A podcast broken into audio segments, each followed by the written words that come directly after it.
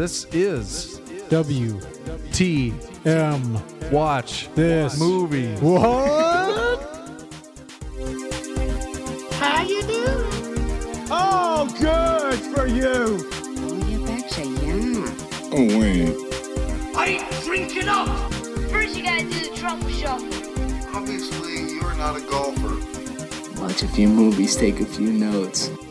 W T M. Watch this movie. Welcome back to a brand new episode of WTM Watch This Movie. I am Eric Mulder. Some of us pump, and some of us slump. Joining me once again is Mr. Positivity, Wolfie T. You want to talk? We'll talk. I'm a sucker for good conversation. What's up? Not much. Having fun watching these 90s action films. We are in the throes of our summer series. Yeah, now that we got that flash out of the way. I feel like every episode we did with Zolly was just leading up to talking about the Flash and James Gunn. So I was glad we are able to uh, put that out to the masses. Which Zolly rated uh, ASAP, but also what two out of ten, three, three out of ten. well, it's Batman. You got to see it. uh, the laughter you hear is a very special guest. We're talking Rumble in the Bronx today, and with us we have John Grace from the Midnight Movie Cowboys podcast. My tiger kung fu is better than yours. I don't think you're good enough to avenge your master. Yeah, glad to be back. Welcome back. Thanks for coming back. Um, loved our episode on uh, Steven Seagal and Out for Justice last year, so. Uh, you're such a wealth of knowledge. I know that extends to uh, other martial arts films, specifically oh, yeah. Chinese, Golden Harvest, Jackie Chan. Oh sure, everything. I was, so I was there on the ground running for, for all that stuff when it happened. So yeah, you were the uh, the go to for anything martial arts. All right. So, I guess before we start, uh, Brett, this was a first time watch for you. It was give us your initial opinion since John and I both seen it. Uh, it's like a cartoon with real people. it's, it's it's basically a, a live action cartoon. it's not a lot of plot. It, it's the plot is just like a, a thin excuse to get Jackie Chan into situations where he can fight people or do ridiculous stunts. Sure. So it's uh but it's entertaining. I I enjoyed it. Um not much of a thinking uh man's movie. So uh, you know, it's it's one of those movies where if you want to watch something that doesn't make you think too hard, but it's still going to be entertaining. I think this is a good one for you. Yeah, I had uh seen this of course as a kid. You know, Jackie Chan kind of came on the scene in the mid 90s in America with first like for me it felt like First Strike was his first big one and then it was everyone when First Strike came out, everyone said, "Oh, you got to see Rumble in the Bronx." that was his first one. You know, like he didn't, you know, have a 20 year career, 30 year career in China. But I had it on VHS, used to watch it all the time. Although I hadn't watched this since late 90s, early 2000s. So it's been over 20 years. A couple of things I forgot, a lot of the stunts I remember. Uh, it held up better than I thought it would with the action and the stunts. But um, John, did you uh, see this in the theater? What was your first experience? First time I saw it was in uh, '95. I watched a um, a uh, Hong Kong Laserdisc version, and okay. it was the Hong Kong cut, which was uh, something like 20 minutes longer. Yeah, and uh, was uh, my impression of it was not good. It was another bad Jackie Chan movie because he had been, for me, it was a losing streak starting with Super Cop which I really didn't like, and I didn't like Twin Dragons, and uh, I did not like Crime Story. I enjoyed City Hunter, and then I think this was next. I might be wrong, uh, but uh, I really just did not like it at all. And I was like, oh man, he's just boring the audience. And of course, it was a, a ma- massive hit in Hong Kong and in China. And I remember that uh, me and my friend Garo got an interview with Donnie Yen uh, in Boston, and we were talking to to him at his uh, mother's uh, kung fu Kwun school, hmm. and we asked him about Rumble in the Bronx, and he was like, "Oh." Donnie Yen was saying, "Oh, it's terrible. It's like, you know, it only people just go see it because they like Jackie and he's like a legend in Hong Kong, but it's a bad movie. And and he was right. And then um, I recall that I, I, read a variety headline that New Line Cinema had purchased Rumble in the Bronx to distribute. oh, hi Fez. Um, to distribute to America, and and I was like, oh no, why that one? Why? It's horrible. and uh, they it had been mentioned that they were going to edit the film for American release, and I thought that was good.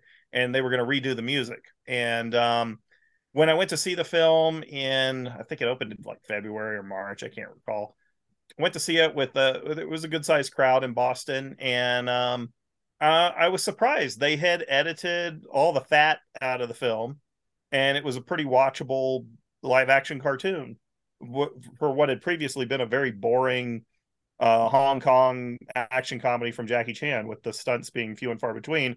Uh, New Line really tightened up the uh, their editors tightened the hell out of that movie and made it actually a lot of fun to watch. You could actually because you're going from set piece to set piece, you're not thinking about all the movie's storytelling problems, which are very obvious in the Hong Kong cut. And uh, and I enjoyed it, and so that was the first time I saw it. And I don't, I mean, the first time I saw the American version. So I've only seen it twice. So this viewing I did on Amazon Prime the other day. That's the uh, the third time I've seen the film. Second time for viewing the American version. So you're telling me Uncle Bill's wedding wasn't an exciting scene? there, there, I don't know what all they cut out, but I remember they tightened that movie up where it seemed like a different film. And they also, um, I think, improved the sound effects as far as I and the music. I didn't care for the music in the original cut anyway, so I didn't, I didn't mind. And of course, you will have these fanatical Hong Kong fans that insist uh, the original version is great, and they're full of it. They're absolutely full of it. These are the type of people that thought Super Cop was a good movie and uh, Twin Dragons is a great movie. And it's like, no, it's like for me, Jackie Chan's quality streak kind of ended with Police Story 2. And he didn't make anything like that after, I mean, starting with Operation Condor, it was kind of like diminishing returns. But what the, maybe uh, some of those films he made in the 90s, they just needed good editing because uh, the wonders they did with uh, Rumble in the Bronx, they uh, they really polished it. Yeah, I read somewhere that the I forget her name, but the woman who purchases these the supermarket in Rumble. Elaine. Uh-huh. Oh, Anita Moy. Yeah, she oh, yeah. in the Hong Kong version apparently she bought the supermarket at Bill's wedding. Like she didn't okay. buy it right on the spot. Right. I was like, oh, Bill had his own wedding. you know, I mean, it's part of the plot, but we had a whole scene of his wedding. Wow. Yeah.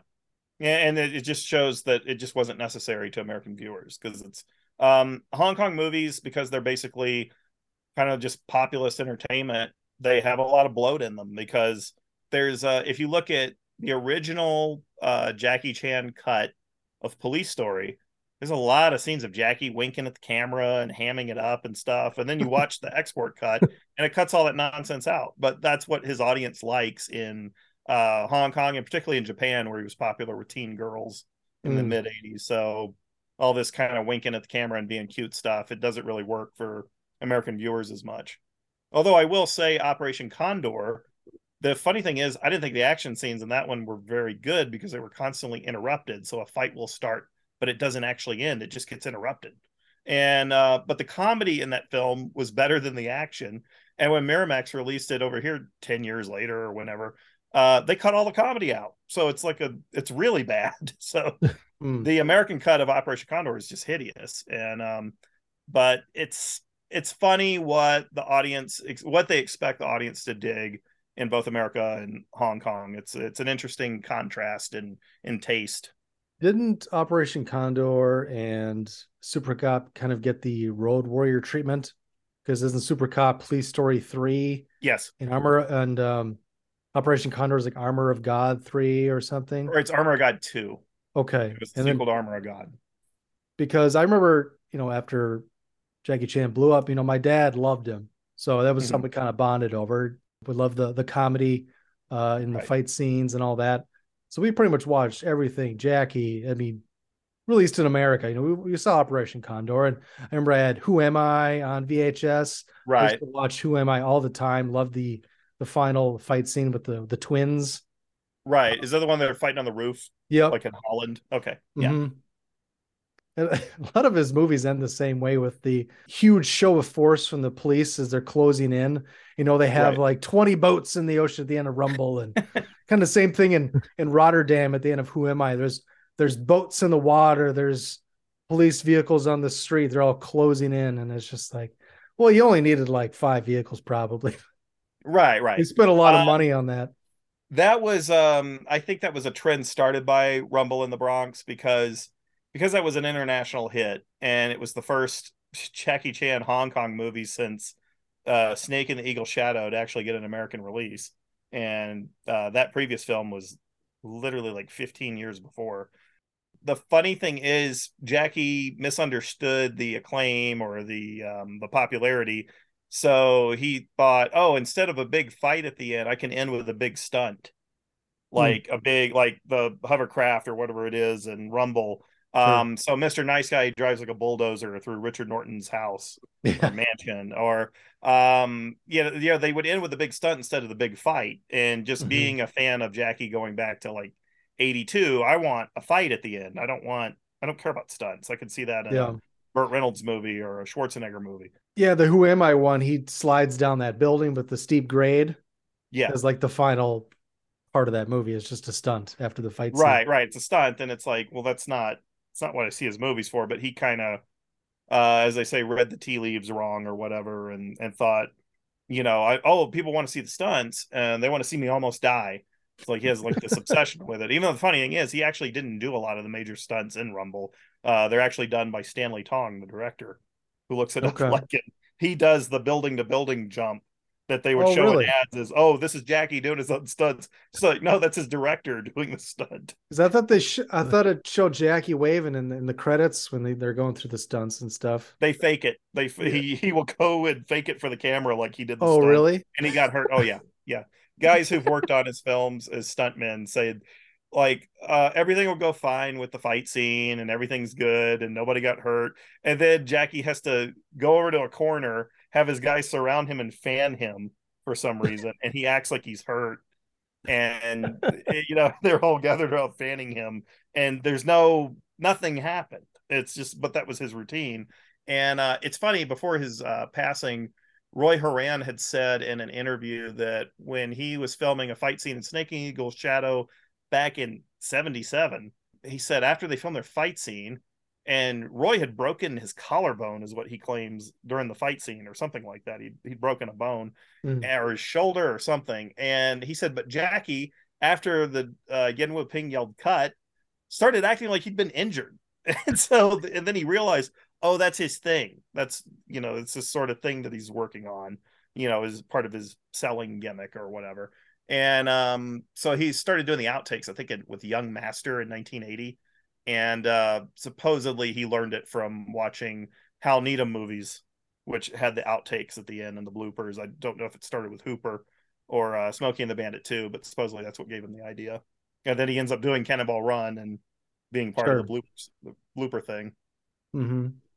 But yeah, he he didn't do all his own stunts despite all the constant, you know, hype on that. But that was a way to sell him to America. And that's the way he sold himself. I mean, I was born in '86. So I want to say in the mid 90s, I subscribed to a children's magazine. I believe mm. it was hmm. called Disney Adventures.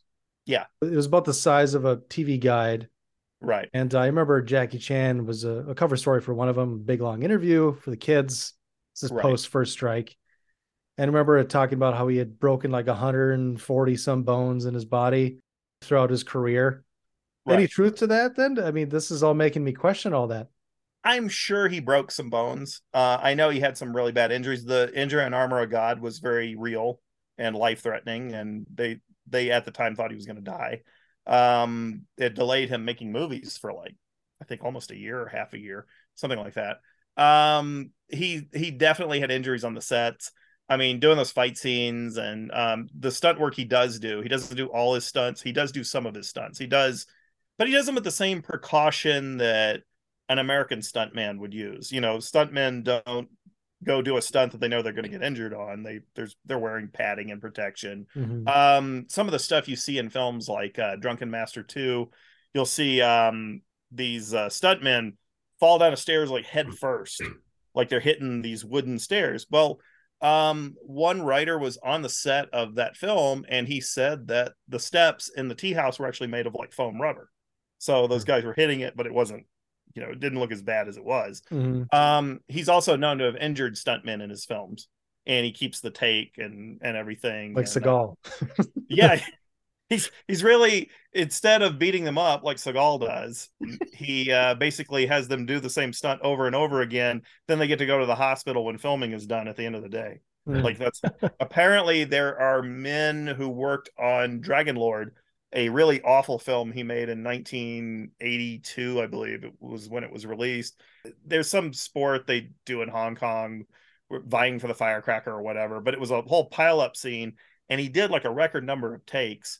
He didn't let any of the stuntmen go to the hospital until like the end of the shoot, and he got in the Guinness World Book of Records even before he was well known over here.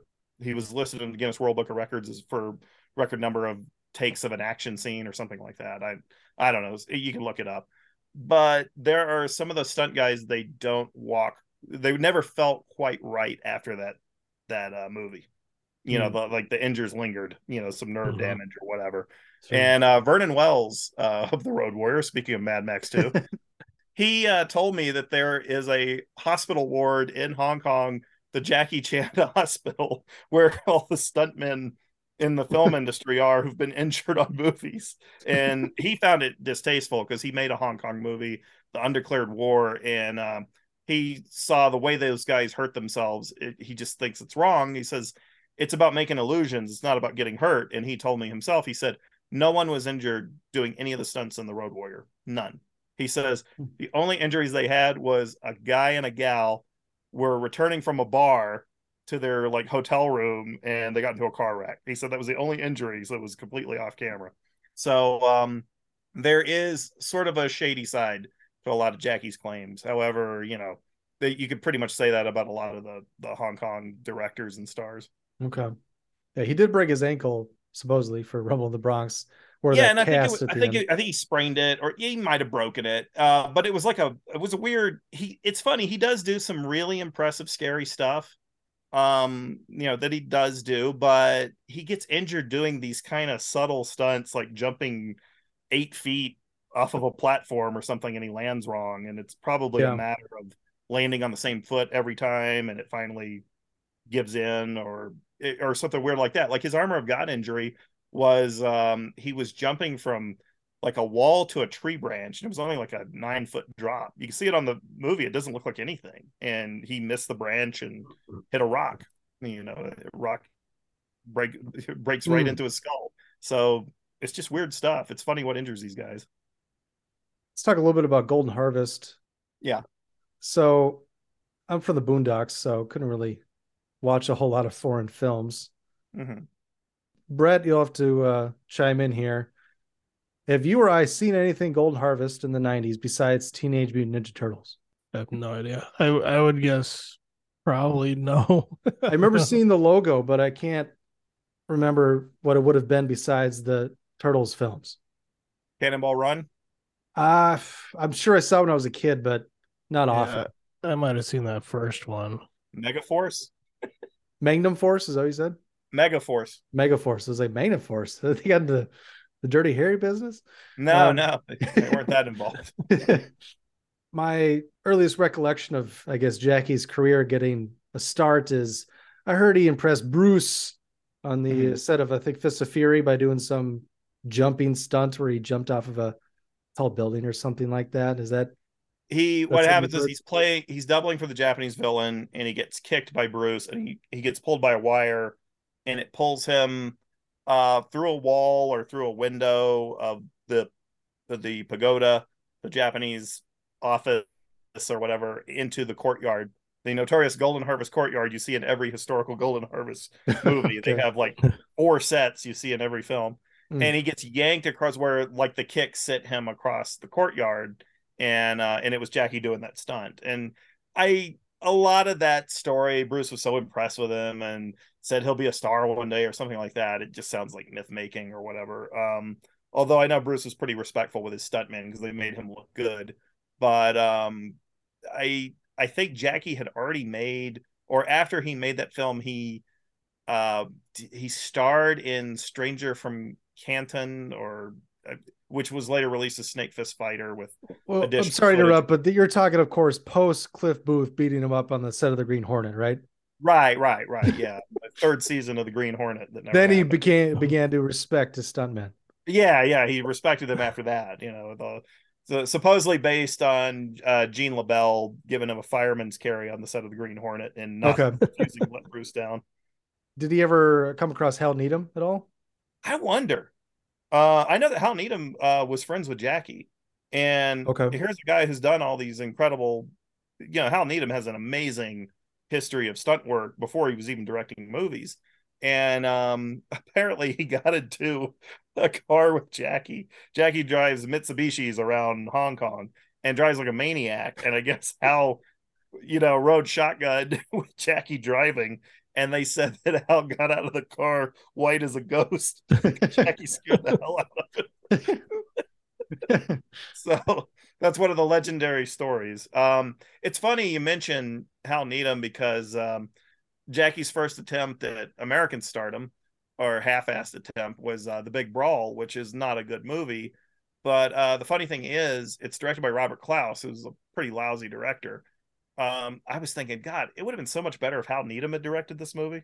Hmm. It's it's like a Hal Needham big brawl would have ruled, but I think the problem was Robert Clouse had written the script and sold uh sold him sold it as a package to Golden Harvest. I write the script and I get to direct, and you know I'm the auteur of you know Golden Harvest that makes mediocre films.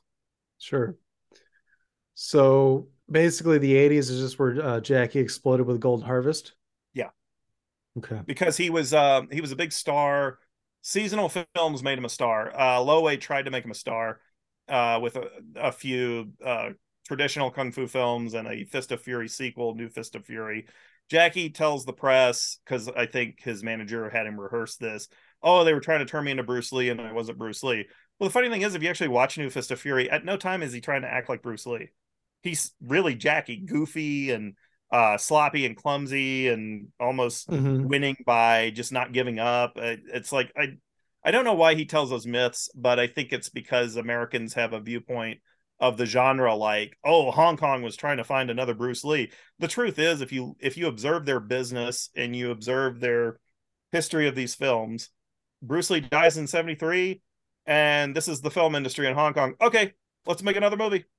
You know, okay, this guy's dead. It's like saying, "Oh, um, in Hollywood they quit making teen films because James Dean died." It's it doesn't make any sense. like they were just like, "Oh, okay, well we'll go make this David Chiang Ti Lung film," and Golden Harvest signs uh Tan Tao-liang and Chen Sing and Jimmy Wang Yu to do more movies, and it's like they didn't care that it was just business as usual. Now they didn't have that star that could automatically get their movies into the American market or the European market. They had to create new stars, but even before the Bruce Lee films were released in America, um, uh, we'd already had Five Fingers of Death and um, Triple Irons, which was New One Armed Swordsman, the David Chiang Ti Lung film that was already released in theaters over here, and both of those did very well, and some Jimmy Wang Yu movies did very well too. Mm-hmm. So it's kind of a myth that Bruce Lee broke the genre into America. He he was very close to it, uh, and he was definitely part of it, but he wasn't the first two or three stars to actually be known over here. Sure. I mean, I've seen Police Story one and two; they're both phenomenal. But I know he was a star way before that. I don't think I've seen a Jackie film before. I mean, besides Cannonball Run, uh, mm-hmm. before the Police Stories. Well, the one that made him a star was Snake in the Eagle Shadow. Um, and what happened was Seasonal Films was a independent film company, and they asked to first they tried to get Alexander Fu Sheng from Shaw Brothers, and uh, Run Run Shaw said, no, he's not doing films for outside the studio. So uh, they went to Lo Wei and said, can we borrow your guy, Jackie, and put him in this movie? And Lo Wei was like, yeah, sure. I'm not having any success with him. Uh, and so they made Snake and the Eagle Shadow. Huge box office hit. It was Yuen Woo-ping's directorial debut, I believe. Monstrous success. Then they borrowed him again for uh, Drunken Master, and that made him an even bigger star across uh, Asia. Like it actually did well in Japan, and it's it was it's actually tough for a Chinese star to break out big in Japan. They're not all, you know, you could be a star in Hong Kong. It doesn't mean the Japanese are going to like you, and that that was a very profitable market. And Jackie broke out big in Japan, and um and so after that, Golden Harvest signed him to a deal to make uh, the Young Master, which was a continuation of the the kung fu comedy that he'd been doing, and um that's what that's when he just kind of took over. He was a huge star after that. There was no stopping him. Mm. Uh, so I guess what is your favorite uh, favorite few films of his? What made you a fan? Snake and the Eagle Shadow because I saw it in a theater when I was in 1982 when I was a kid. Hmm, Very, sure. imp- I didn't know kung fu movies could be like that. They could be funny and exciting, and be almost like an acrobatic Three Stooges type thing. So it was, uh, it was like you knew you were see- seeing something different. It was probably like a zonked out teenager seeing Star Wars in 77. Like suddenly you're getting this completely different type of movie. So I love Snake and the Eagle Shadow. I love Project A and uh, I really love Police Story 2 and um I, I, there's some I need to go back and watch like Project A2 that I I need to watch a good version of them. Um the problem was when I was collecting these in the late 80s a lot of times you would get copies that had no translation because you get them from Japanese Laserdisc so they're in Cantonese okay. Japanese subtitles so um, you just kind of watch him for the action scenes and try to follow the story. And um, by then, he was making movies with a lot of subtlety and actual plot, so it kind of made it frustrating. So I still had to watch Project A two with the proper uh, translation and everything. But a lot of people tell me that's their favorite. I also really like Wheels on Meals. That's a lot of fun. Uh, in the eighties, were you able to watch a lot of martial arts stuff on television, or did you just see it in the theater and through? laser discs you bought overseas or what have you? Um, in 1982, they started showing a lot of martial arts movies on TV. Somehow, I don't know if a deal was made with the FCC or something, but I had always heard they were keeping those films off of TV because they were too violent, or it was felt they were too violent. But in 1982, the floodgates kind of opened. So till about 86, you could watch a lot of Chinese martial arts movies on on television. Uh, USA Network had Kung Fu Theater. Okay, I don't remember that. My local channel had Black Belt Theater. If you had another, if you were lucky enough to have a second or third UHF channel in your area, they were showing martial arts movies from different TV syndication packages. It was just the floodgates open. And then when we got a VCR, of course, I started renting them. And uh, the video stores in Mississippi were very well stocked with kung fu mm. films. They were very popular. So it's like that's got, and I, I would keep a notebook and try to keep track of all the ones I was watching because there was no book or magazine really telling you anything about these films. You kind of had to learn by watching. So mm-hmm. it uh, it kind of made it fun, and of course, probably seemed extremely weird at the time that anybody because uh, at the I remember my parents thought that kung fu movies were basically for kids, which is stunning when you consider the amount of rape scenes in them and blood and gore and decapitation and cold-blooded revenge. Um, you know, that's the other funny thing is there's all this stereotype because of the David Carradine TV show that kung fu is this philosophy of peace, but boy, you watch these movies and they just beat the hell out of each other for no reason whatsoever. So mm-hmm. I, I, don't think there that philosophy is a real thing. And even in real martial arts study I've done, I don't really see it there. All right. Well, I think we can start talking more Rumble in the Bronx. Oh yeah. Uh, Brett, did you have any uh, Anything else to add or any questions for John? I was I was just looking through Jackie's filmography. I don't think I I think I've seen the first Cannonball Run, but other than that, I don't think I've seen any Jackie Chan movies besides Rumble in the Bronx. Oh wow. You never saw Rush Hour? No. I guess he was hmm. in Enter the Dragon. I've seen that, but he he's not credited. Right. Looking by Bruce, and you see Bruce knock him into a acid bath, and Angela Mao Ying kicks him in the groin in uh, her opening scene or her only but, scene. But yeah, and I, think he, and I think he flips over into water because that was his one of his specialties. But other than that, like yeah, I I never got into Jackie Chan. Like I remember like as a kid seeing his stuff advertised and people were super into Rush Hour and Shanghai Noon and I just had no interest in it. I forget. I almost did he does he show up in the man with the golden gun? No, he's not in no? that. Okay, because there's that that kung fu scene, but I couldn't remember if I was rewatching or something. I was like, God, is that Jackie? Is one of the you know the, the extras basically? What's but... sad is I could recognize some of the stuntmen in that film. like, like, like, oh, there's Chen Ye Shang. Oh, I said, I know I've seen too many of these when I'm recognizing these bit players that Roger Moore is doing his terrible karate chops on. So judo chop, judo chop. Yeah just quickly you know going oh yeah back, back, when you could just make up uh, moves in different martial arts before people started watching ufc and figuring out the difference right right you know you couldn't um, fake like, stuff like uh, oh gosh i mean even the the it's funny i've taken so many different systems of karate there is no karate chop there is a knife ridge hand strike, and I think there's like one they call it the shudo or whatever. There is no like there's no judo chop, huh? Is yeah, like a Miss Piggy type yeah. thing or whatever. Yeah, uh, judo doesn't even have striking; it's a mm-hmm. grappling. Right, right. It's predominantly grappling. There's some jujitsu systems that do have a couple of striking moves, and I am told judo does have some strike. some systems of judo have a strike, but it's not punching and kicking. It's kind of like a, a quick elbow or you know strike or something like that as you're going in for a, a grappling move. I've never taken judo, so mm. you know just yeah. learned a few. Basics. So you don't know, do you? No, I don't. But a friend of mine is a judo black belt, and he was telling me that there's no. they have judo moves to take out boxers that they might have trouble with. You know, I'm I'm sure in Olympic judo that is not allowed. No, no, because there's maybe in self defense judo. right. There's a sport. There's a sport judo, and then there's traditional classic judo that they taught to Tokyo police and such. Well, I can't remember where I heard this, but it might have been on that wonderful Midnight Movie Cowboys podcast. Was you guys that were talking about the judo chops and stuff could basically be blamed on the the Vulcan, uh, you know, neck pinch? because it's an easy. Uh, I supposedly the the myth is that, um, or the legend is that Leonard Nimoy did not want to remember uh, fight sequence moves, and he didn't feel like messing with choreography because you know he's just this. He was not an athlete or anything, so he says, "How about I just pinch their neck like a a pressure move and they nerve hold, yeah, and boom, created a pop culture staple." that was the deal too. You chop somebody in the right spot on the neck, they go right down. Right, right. How many times did Mannix get chopped in the neck? uh, five finger death punch. I'm sure that had a little something to it, you know.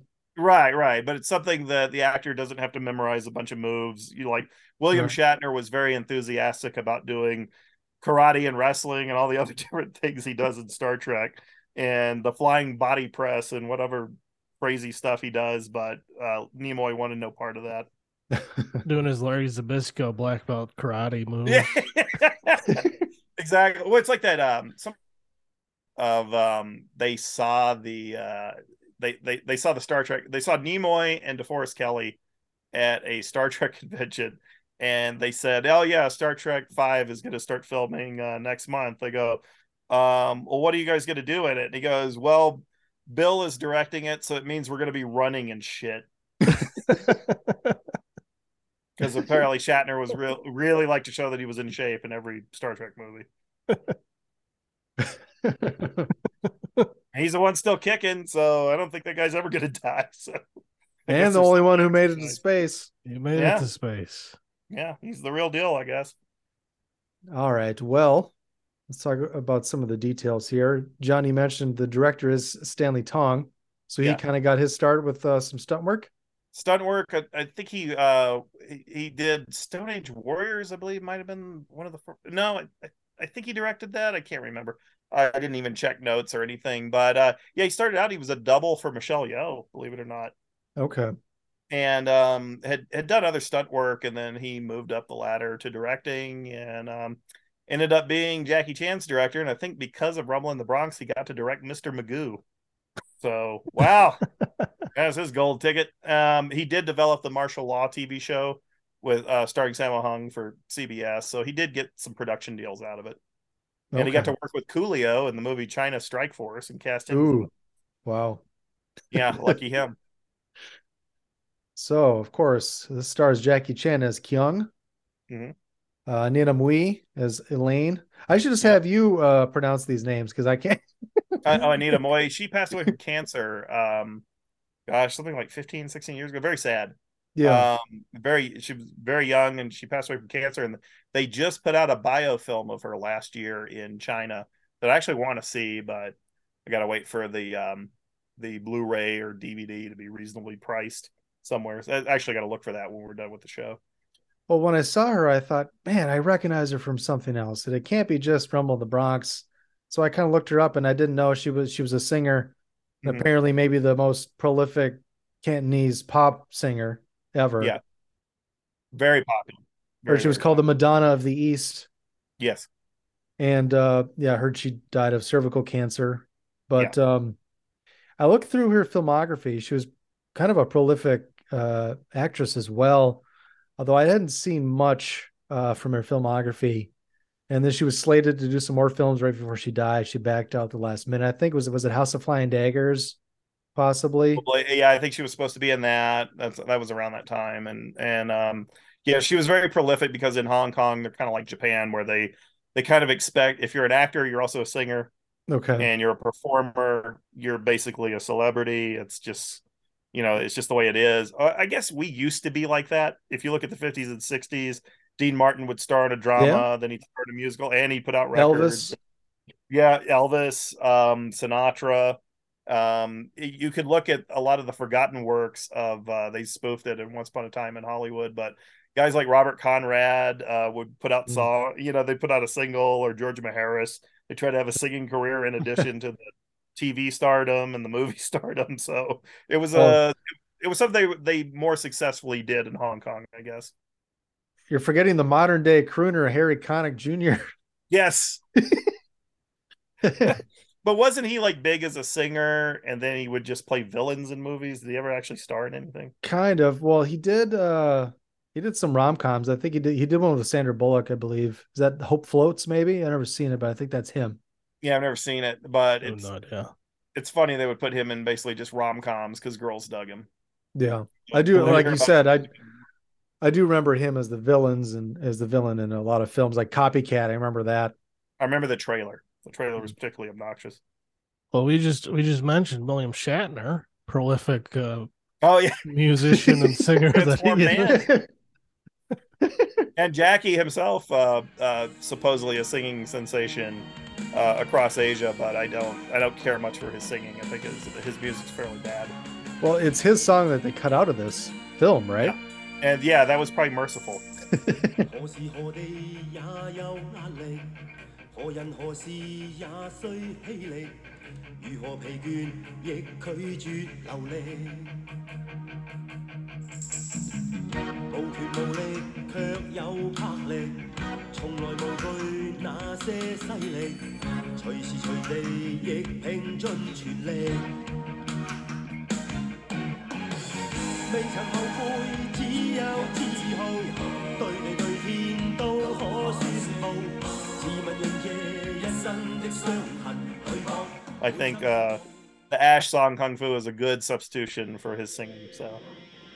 No, I am not. He's not one of my favorite pop singers. Not even in the top ten. you want to pronounce Nancy's name for me? um, let me Fran- get to France. Wait. Francoise uh, Yip. Francoise Yip. Um, she's Canadian. She wasn't even a Hong Kong star, and it was funny because I looked her up because I thought she was very, you know, very attractive in the film, and uh, turns out she still does television, does a lot of acting and stunt work but she never really left uh, North America. She did a couple of Hong Kong films and went back and worked in Canada. And a lot of stuff is still filmed there. Let's see here, Rumble in the Bronx. Let's go over these names for you so you don't uh, come on. I had a big crush on Nancy when I was a kid. Used yeah. to watch watching her in the club. Although for a rated R movie, this is really tame. I was very disappointed that you don't get to see more of you, Nancy. Right. I thought it was dumb that uh, they gave it an R rating. Um, I, they should have cut it through a PG thirteen. Uh, yeah, see, you see more of yeah. White Tiger than you do of Nancy. yeah, that's true. It's funny. like um, they, they could have cut that too, and I think that would have been fine. And some Asian prints actually cut a lot of that stuff. So I'm sure if they cut the wood chipper scene, it would have gotten a PG thirteen. Cut the cut all the all you had to do is reloop the F word and cut the wood chipper scene or cut it back, and you should have a PG thirteen that kids could go see, and it would have probably made twice as much money. Yeah, because he's he's really a performer for children. I mean, that's the audience he wants, and I don't know why they always insisted his stuff be R rated in America. Mm. like, oh yeah, the the uh, flea pit crowd won't go see him if it's R rated or something, or if it isn't R rated. So I I don't know what their thinking is but it would have made more money if it was PG thirteen. Yeah. Uh, Bill Tung. Yep. He collaborated a lot with Jackie, right? Isn't he his superior in Police Story? Yep, and I think he's even in Project A two as his superior, if I recall correctly. Okay. Yeah, Bill, Bill Tung had a very lengthy career in. Um, in he's Hong a Golden Kong. Harvest player. He's one of the main oh, players. Yeah. yeah. I'm just I'm just looking at it and it's like kind of stunning what all he did. Wow, mm-hmm. going back to at least 1977 for TV. So, hmm. yeah, he, he, plays Uncle Bill in at least three or four different movies. Five, oh, six, yeah. seven. Like, well, he he uh, plays off Jackie real well when they kind of do the superior and young guy. So I think he was he was a good standby to bring in for his films. He's like Tony Danza. He'll he'll only answer to Bill. Gotta play Tony. Angela, I'm Tony in this. Going bananas. I'm Tony in there. Going ape. I'm Tony. Taxi. I'm Tony. The boxer. hey, I'm an Italian. So yeah, Bill Tung plays, of course, Uncle Bill. Uh, Marc Akerstream, Akerstream, sorry, plays Tony. Yeah. Kind of the first main villain before there's a second main villain. Until uh, they just completely turn. In other words, they tossed the script out while they were filming and just kind of made it up. Pretty much. Apparently, uh, Marc Akerstream died in 1998. I didn't know this. No, because it looks like he's a stuntman. Yeah, was it doing stunts though? Uh, head injury. Yeah, it was probably a stunt work.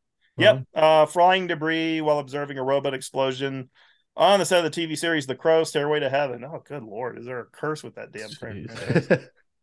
Jesus Christ, that's terrible. Garvin Cross plays Angelo. Go to yeah. his IMDb. There's a nice picture of him in the X Files. uh, but yeah, it looks like he was also uh, mainly a stunt performer. Yeah, worked on Ghost Protocol, Mission Impossible. Mm. Morgan Lamb plays Danny. He's known for this and Crying Freeman, Boy in Lobby. So Vancouver uh, regular, basically. yeah. Uh, John, I thought you said Canada doesn't make anything good. uh, they don't because they didn't actually make this film. So. Golden Harvest, right? right. It's a Golden Harvest had a weird deal with Canada where a lot of stuff was filmed there, and I don't know if they had some sort of production or um, tax shelter deal, but a lot of stuff going back to the early '80s was filmed in Canada. Golden Harvest. I mean, I read uh, Jackie and crew lamenting the fact that they had to try to shoot around the mountains to try and make Vancouver look like New York. And eventually, it seems like they just kind of gave up.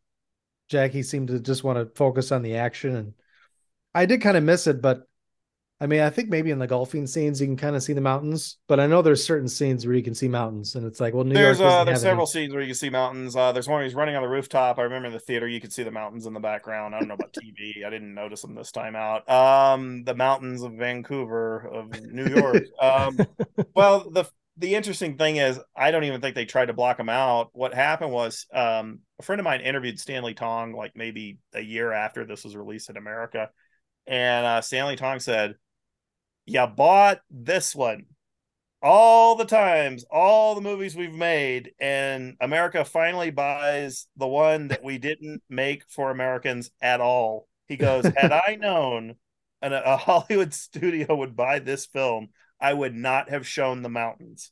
Believe me, because wow. I could have easily cut them out. He goes, I had no idea that America would buy this one. There was no reason to even think they would even care because they turned their noses up at every Jackie film offered to them. Well, I figured that was the reason they said it in the Bronx to sell it to the American audience. Here's a fun fact. Well, I, I read an IMDb little trivia note where they claim that New Line Cinema considered calling it Rumble in Vancouver because the mountains being so embarrassing. But the, but the truth is, and I don't believe that story, by the way, but the truth is, um, I I think New Line Cinema probably figured, you know what? Nobody cares going to see this thing. Uh, most Americans haven't actually been to New York and have no idea there's no mountains. They know there's the Catskills on the map, but they're a bit of a distance away from the Bronx. Uh, but you know, I think they just didn't care. They said, "Hey, it's a live action comic book. You throw credibility out the window. Hell, everything now is filmed in Atlanta, so yeah. you it's it's funny how fresh and lively this seems looking at it now compared to the comic book crap I've had to sit through in the past 20 years that is all mm-hmm. filmed in a green screen in Atlanta studios despite being set in Africa and Asia and everywhere else. you know, movie, movies um they they've lost a lot of believability, I think. Uh, it would be if they did more like on this on the set stunt work and location filming, I think I could buy into the superhero stuff a bit better than the these uh, basically PlayStation 4 games being sold as movies that you can go see in the theaters. It almost seems like uh, a lot of the Marvel stuff is turning into Pinewood Studios, where it's just all these all these international locales for these British directors that don't want to leave, like right. Kubrick and the Bond series and stuff. It's like all the later Roger Moore films. He doesn't go anywhere. you know, they have the the the rear projection and whatnot is having running through Paris, even though like View to a Kill, he never sets foot in Paris proper. yeah. Just running around Pinewood.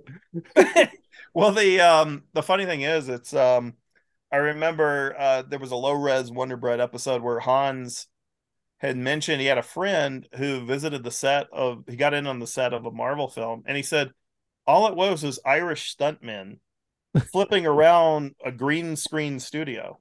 And what they do is they just film all their movements and then they just insert them into wherever they need them. And that, right. that's literally all it is. That's how they're making these movies now, as opposed to like Rumble in the Bronx, where they're filming outdoors, or there's some there's some pretty good like car stunts and pile ups and sure dismantled yeah. buildings and and everything that it's kind of cool to see now. Like you didn't really appreciate it back then because you saw it all the time. You might see it on a TV show, but now you look at it and like, whoa, that's really right. cool because it's really happening, you know. Yeah, it's like watching the car chases at the end of uh, Blues Brothers and all the yeah. all the mayhem. It's like you can't you can't get that today. Nothing. No, no. It. Now it'd be all this digital blurring and really mm-hmm. bad background work and it's it's not as good as catching rubber babies and putting them in a microwave.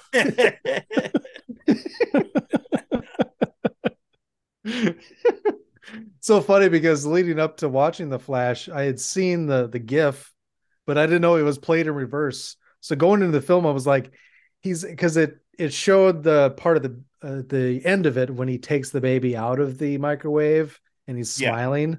And I was right. like, what kind of evil flash do they have in this scene I'm going to watch about him smiling as he's putting a baby into the microwave? And I was like, what the? F-? and it's then I was worse watching it the the right way. The funny thing is, the best action scene in in the Flash is the kitchen fight between Bruce Wayne and the two uh the two uh flashes, the two Barrys, because it's like it's all actually happening. They're throwing they're throwing objects, real objects. They're having like yeah. a Jackie Chan style, you know, utensil fight or whatever, and mm-hmm. that's actually the most enjoyable action scene in the whole film. Yep. And it's like there's a message there somewhere. I doesn't seem like anybody got it. It's like uh, if you had action scenes like that, that movie wouldn't have cost so damn much and wouldn't be losing so much money for that stupid corporation. So mm-hmm. just real quick. Uh, well, at least Disney doesn't have enough money to buy it. yeah, it's true. Disney's bleeding out too. Yeah, they're they're bleeding uh, just as bad as Warner Brothers. It just doesn't get reported as much. Well, I saw today somebody, I think it was uh, Stags and Deer, re- retweeted a story about them doing a one and a half billion dollar write off for some of their uh, film and TV stuff for this quarter or whatever. Yeah, yeah, they, they make horrible stuff. stuff. They make horrible stuff. Nobody, people are canceling Disney Plus subscriptions because they see their new movies. They're just like, eh, hell with this. Mm-hmm. I didn't renew after like a year, so I think I canceled like a year ago who just didn't care. You know, it's like well, good. I, have been trying to convince Zolly to get rid of it. he's got he's got to watch his Star Wars. Yeah, he's, he's got to have his Star Wars. Even though he'll tell you this isn't real Star Wars. yeah, and he'll he'll tweet the stuff all the time. I mean, I know he tweets things for various reasons, but yeah, he'll tweet. He, tweeted, I think, uh, what was it last quarter? Disney Plus lost four million subscribers mm-hmm. and replied to him like, "You can make it four million ones, Ollie. you have the power." He's still a subscriber. gotta gotta watch Andor. And uh, I I've never watched. Um, I think I watched maybe two She-Hulk episodes. Oof.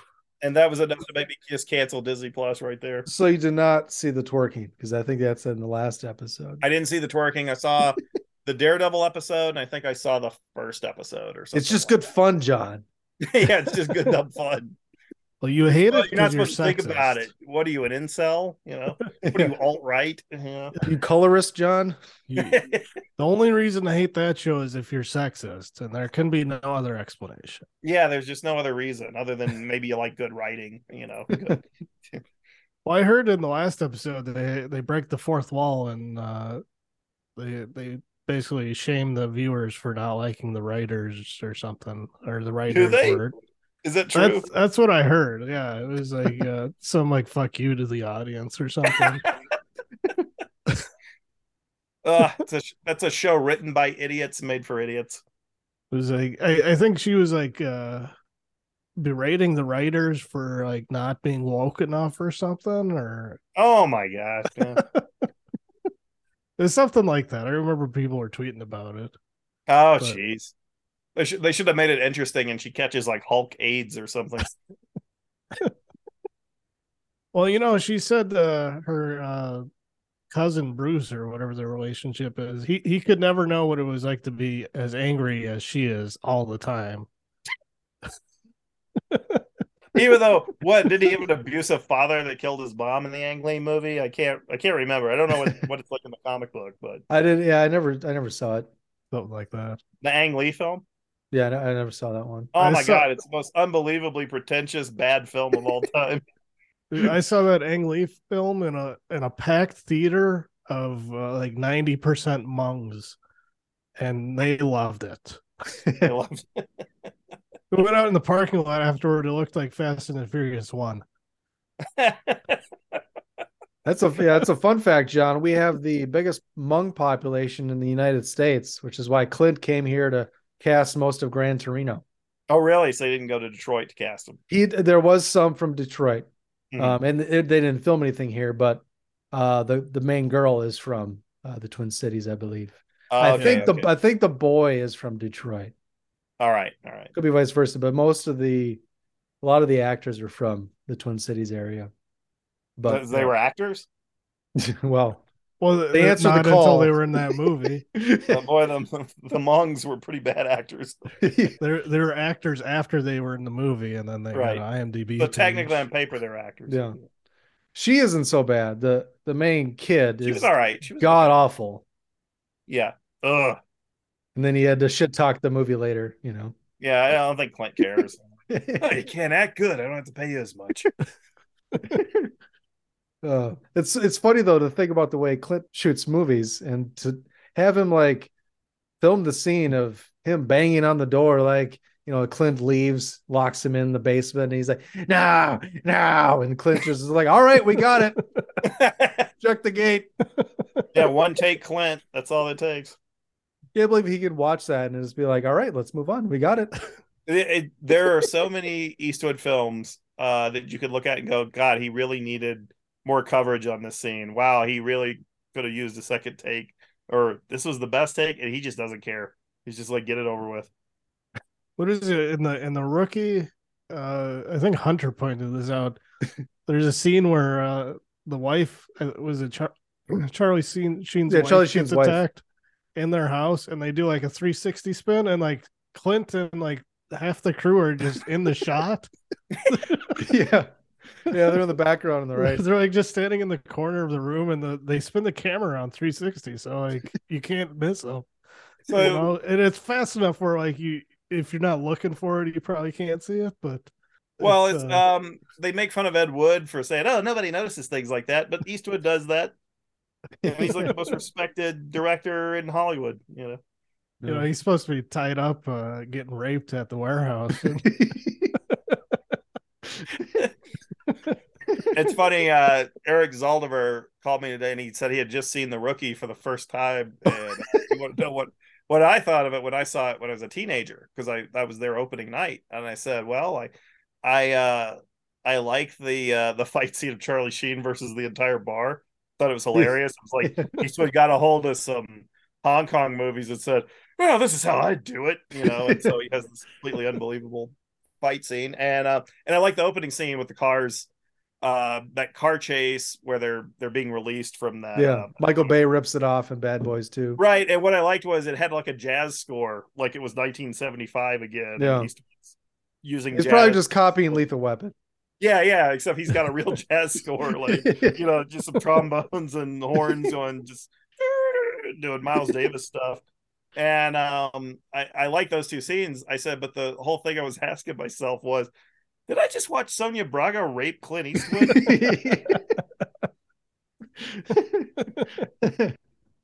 and and it also has that terrible scene, like well, it's a recurring joke where he can't uh, get a light, like he forgets his lighter yeah. Like this is Eastwood's he's always looking for characterization or whatever. He's like, oh, I need a light. You got a light. You know, it's just like it's like he's still thinking very 1970s. But Eric pointed out he wondered if the screenwriters got that from the movie Pieces, because in that Christopher George could never find a light for his his mm. cigar, cigarette, or whatever it is. Mm because he's always looking for a light. So I said, I think Scott Spiegel was one of the writers or one of those guys one of those Sam Raimi guys, so I would not be surprised. About that uh, newer special edition Blu-ray of uh, pieces, and it comes with its own CD soundtrack. It's like eighteen or twenty some tracks or something. God damn, I got to get that. That's a party movie. Yeah, that's one of my favorites. That, that might be the one giallo I can watch again and again and never get tired of. It's so dumb. Plus, it's got Bruce, Bruce Le is in it. Bruce Bruce uh, Lee. Oh, yeah, Bad Chop Suey which apparently that scene was cut out of the film Ventures theatrical print hmm. when it was released in theaters. Wow. That was a bridge too far for Edward L. Montoro before he disappeared in Mexico. Oh wow. Um, John, any more comments about the cast? Anybody we missed? Anybody have um, notes or some fun facts before I talk about the synopsis? This heavily convoluted plot. Uh, you mean this? We threw the script out and uh, started shooting whatever the hell we felt like shooting. A lot of uh, ins, a lot of outs, a lot of what have yous. Yeah, it's it's very it's got a very improvised feel. Like it was the movie was improvised around the stunts because my understanding is that's how he did a lot of his movies. They'd have a really good script written up, and day one of shooting, he just tossed out the script and just filmed what he wanted to. So fix it in editing. He's a real maverick, huh? But um, but no, I don't there's not much else to really say about the film. You know, it's uh, other than this is the one that made him a big star in the West, for better or worse.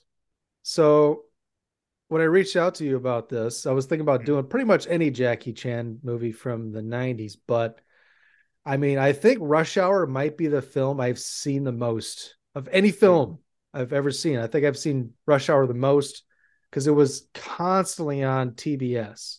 My condolences and, and I mean, it, I li- I was a kid when I saw it, and of course right. loved it. My dad liked it. We used to watch it all the time. And then in the boonies, when you just have you can't even get really you can't get cable from town. We didn't have satellite until like 2000. Uh-huh. So you're kind of stuck watching. Okay, what's on USA? What's on TNT? What's on TBS? Right. Those are the quote unquote movie channels. Right. And it was U.S. Marshals and Rush Hour. I've never seen U.S. Marshals. Is it any good? Uh, it's not as good as the Fugitive. yeah, and I don't like the Fugitive that much, so ooh, I better avoid it. It's where I mean, you can watch it once. I mean, it's Wesley Snipes right. and Robert Downey Jr. and Tommy Lee doing his thing, but it's whatever. If if I find but... the Snapcase DVD at a library sale, check it out. yeah. Oh, that Snapcase DVD was everywhere. Um, wasn't the Last of the Mohicans constantly on back then too? Eh, yeah, but I, I still have never seen it. I've never watched it, but I remember constantly seeing commercials for it. It was on like every weekend for like five straight years. And like like movies like that and horror films would always be on USA and whatnot. Right. But I never wanted to watch them because they were edited. I was I, I was always like, well, when I get a little older, I'm going to be renting them all, right? Right.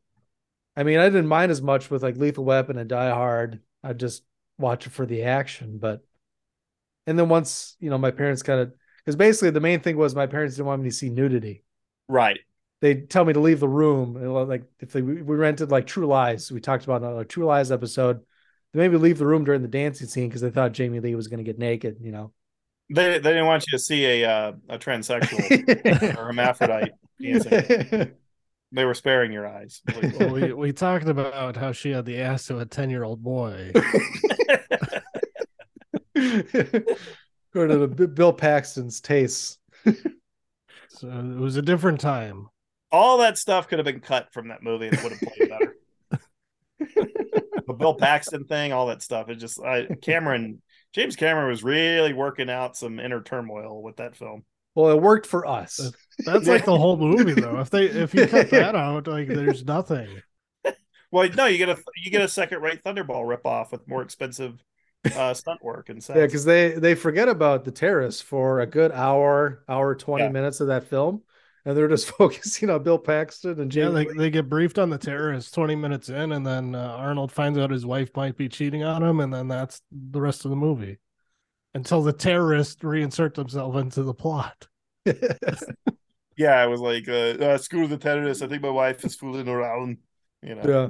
Because she's dancing for him, and then the terrorists bust in and kidnap them all for unknown reasons. Yeah, no, we couldn't figure out why. I couldn't even remember. I couldn't remember how they tracked him down or whatever. So I don't know. They didn't explain it. They just busted in the room and kidnapped both of them. Oh, it's that wonderful Cameron screenwriting that always pulls through uh, but no, I was gonna say, uh, for my memory, First Strike was his first big one. Although Rumble in the Bronx, it says here on like uh, Wikipedia, was the most profitable film of '96. It was. It was released in '95 in Hong Kong, but '96 in the states, which I didn't mm-hmm. know. But well, I, I remember the legend, the legend of Drunken Master being promoted in America a lot. Yeah, but nothing after Rumble was much of a hit except for like Super Cop. And that was a war between Miramax and New Line because Miramax broke an agreement uh, putting out Super Cop like three months out. They put it out three months after Rumble. They had actually purchased the rights to those movies in 1991 or 92. Because I remember I was in college when I heard Miramax bought the rights to a bunch of Jackie Chan films. I'm like, okay, great when are they releasing them? And they didn't for they waited for New Line Cinema to make Jackie big in America, and then they released all that stuff because mm-hmm. you know they're not the they were not the most innovative distributors in the world. They were imitators. You know, they just followed somebody else's lead. But you, uh, like, you like Legend of Legend of Drunken Master might have played one one time in 1994, then didn't come out in America until 2000 it came out in Ch- in um, Hong Kong, so it played the American Chinatown circuit and was a big hit there. Oh, but um, they Miramax did a re-edit and actually had Jackie come in and dub his voice in the film because it's not his voice in the Chinese version. Uh, he had a dubber do all his Cantonese and and his Mandarin uh, dialogue because he he didn't have time and didn't want to do the looping. So uh, Miramax actually brought him in to dub the uh, English version, I think as far back as 1993 they had prepped that, and but didn't release it until years after, you know, he'd hit it big with Rumble in the Bronx and Miramax started burning off all the Hong Kong, some of the ho- big Hong Kong movies they bought for American distribution. I think especially after Crouching Tiger, Hidden Dragon was a hit. I think then they, that also inspired them to put out more of that stuff like Iron Monkey and and uh, Legend of the Drunken Master because I saw those around the same time in American theaters after years of seeing him on videotape multiple times. Yeah, I wanted to ask you about the the looping, all the ADR, the the dubbing mm-hmm. with Rumble. So I mean, I could tell that was Jackie's voice. Yeah. But why are they dubbing everything? Why are they looping everything? Half the film was in Cantonese, and um, so they had to dub over all that. And I can't remember how much of the Canadian cast was dubbed. I, I imagine it seems like maybe 80% of them were or something, but I think they just relooped the dialogue because some of the actors were not very good, but they seem to have kept a lot of the original dialogue. But I'm not going to, I don't have the time to go back and look at the Hong Kong version and say, oh, this is where they, you know, because I don't like the movie that much. So it's like, it's, it's fun, but boy, the dubbing is like the least important thing in these films. But they uh they basically had to reloop all the Cantonese dialogue because Anita Mui did not speak English in the film. She spoke Cantonese in every scene. Oh, okay. Well, I, liked how it started off with him, uh, Uncle Bill picking him up at the airport and then on their way to the market or whatever mm to his apartment. He goes, Hey, Keung, how's your English? Well, it's okay. Well, let's use it. And then uh, they just yeah. start talking. Yeah, they spoke Cantonese for most of that stuff in the original Hong Kong version, from what I recall. It was a, a lot of it was in Cantonese because it was it was shot for Hong Kong. It was totally made for Hong Kong and Chinatowns around the world. So, because you could tell that you know, like Garvin Cross, who played Angelo, and Marc Akerstream played Tony. Mm-hmm. It, it, seemed like that was their voice, but they were looping it. Like what? They didn't have any yeah. boom mics. Couldn't afford boom um, mics. I think their performances were too too off or something, and they were dubbed anyway. Like mm-hmm. it, it's like the maybe the Canadian accents were too much. I, I don't remember because I haven't seen the Hong Kong version in forever, and God willing, I'll never see it again anyway. But um, it was just I believe maybe it was just something about the performances weren't forceful enough because those guys were like stuntmen and stuff. They yeah, weren't right. Really, like real right. actors. Like um, I remember if you've ever seen The Protector, a really bad movie Jackie Chan made in '84 for the American market uh, the one of the villains is played by Bill Superfoot Wallace, who had done some American films at the time, like uh, a Chuck Norris film. Um, but his entire performance is dubbed. And they asked James Glickenhaus, "Why did you dub Bill Wallace?" And he said, "Because his performance was terrible." So he said, "I had to I had to do something to save the performance, so I had him dubbed." So it just happens. It's like um, you know, do you are you familiar with the um the British actress Caroline Munro? She's done like the Hammer films and Golden Voyage of Sinbad. I think if I saw her, I would. Star Crash, really vaguely familiar. really, really beautiful brunette actress from the '70s, and her voice is not in any of her films. She's dubbed in everything, except hmm. maybe one uh, Joe Spinell film or something like uh, Maniac or the last horror film. Okay, but she's mostly dubbed in everything. And I oh wait, Caroline Munro, she's an she's a Bond girl, isn't she? She she's was in Spy, Spy Love, Love Me, me right? Mm-hmm. She's the play. Yep. Uh, she's in the helicopter pilot. Right, right. She winks at him or whatever, and he gives yeah. the three dollar look, and then blows her up or whatever. she's like one of those half-ass Bond girls where she's not the real, or even maybe she's not really a Bond girl, she's like the she, third. She posed for lobby cards and posters. Thus, mm-hmm. she's a Bond girl. Yeah, she goes to the conventions and probably fucked Lazenby. Possibly, possibly. yeah, he he seems to have scored with a lot of them in his old old age. Well, as he said, uh, Jim Jeffries talked about how Jim Jeffries had a show on Comedy Central and Lazenby played his father. Mm-hmm. And Ratzen, John Ratzenberger was also on the show. And so the makeup trailer. Ratzenberger and Lazenby were bullshitting. And I think Ratzenberger asked him, Hey, uh, you ever sleep with any of the Bond girls? And he said, It'd be easier to tell you which ones I haven't fucked he sees them all at the conventions, you know. Yeah, well, um, when I went to the Dragon Fest in LA a couple of years ago, which is a martial arts movie convention or the closest you'll get to something like that in America, um, they had announced George Lazenby would have a table there.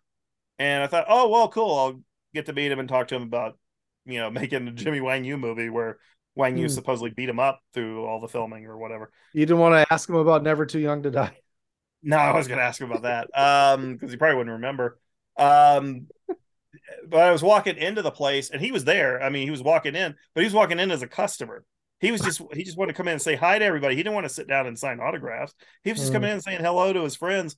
But um, what's her name? Uh, Gloria Hendry from Live and Let Die, I think is her is her name. The uh, yeah. black actress she was there and she was just going crazy for George. Oh, George, oh, you know, all excited to see him and everything. He's a tall dude in person. Like even mm-hmm. in hmm. his old age, he didn't get shorter. He's I you would think huh. he was like a retired NBA player or something. Like he's really tall, but mm. he's going around shaking people's hands, but he was gone after like an hour. But I, I think he probably slept with Gloria Hendry, if anything.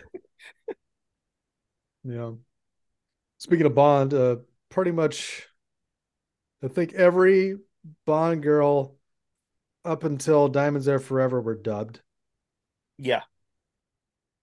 That was just standard practice back then. Um, the villains were often dubbed by the same actor who dubbed Goldfinger and dubbed uh, mm-hmm. some of mm-hmm. the other villains. Uh, I think like Adolfo Celi and um, Thunderball. Uh, the, that villain I think was also was dubbed because they were usually foreign actors who didn't speak the smoothest English, so you just bring in an actor who specializes in foreign accents, and there's your voice. And the same thing with the women. Daniela Bianchi and Ursula Andress uh, were dubbed by the same actress. Mm. Uh, Honor Blackman did her own voice, of course, because she was an English right. actress. But and she was well known from the Avengers in England, so if she'd been dubbed, it would have been laughed out of theaters. Um, I suppose um, Diana Rigg was not, of course. No, Diana Rigg. That's her voice. Uh, she was too well known especially in America. And um, I, I am sure the the two uh, Japanese starlets in You Only Live Twice were dubbed. Yeah, probably by the same woman who dubbed Ursula Andress and Daniela.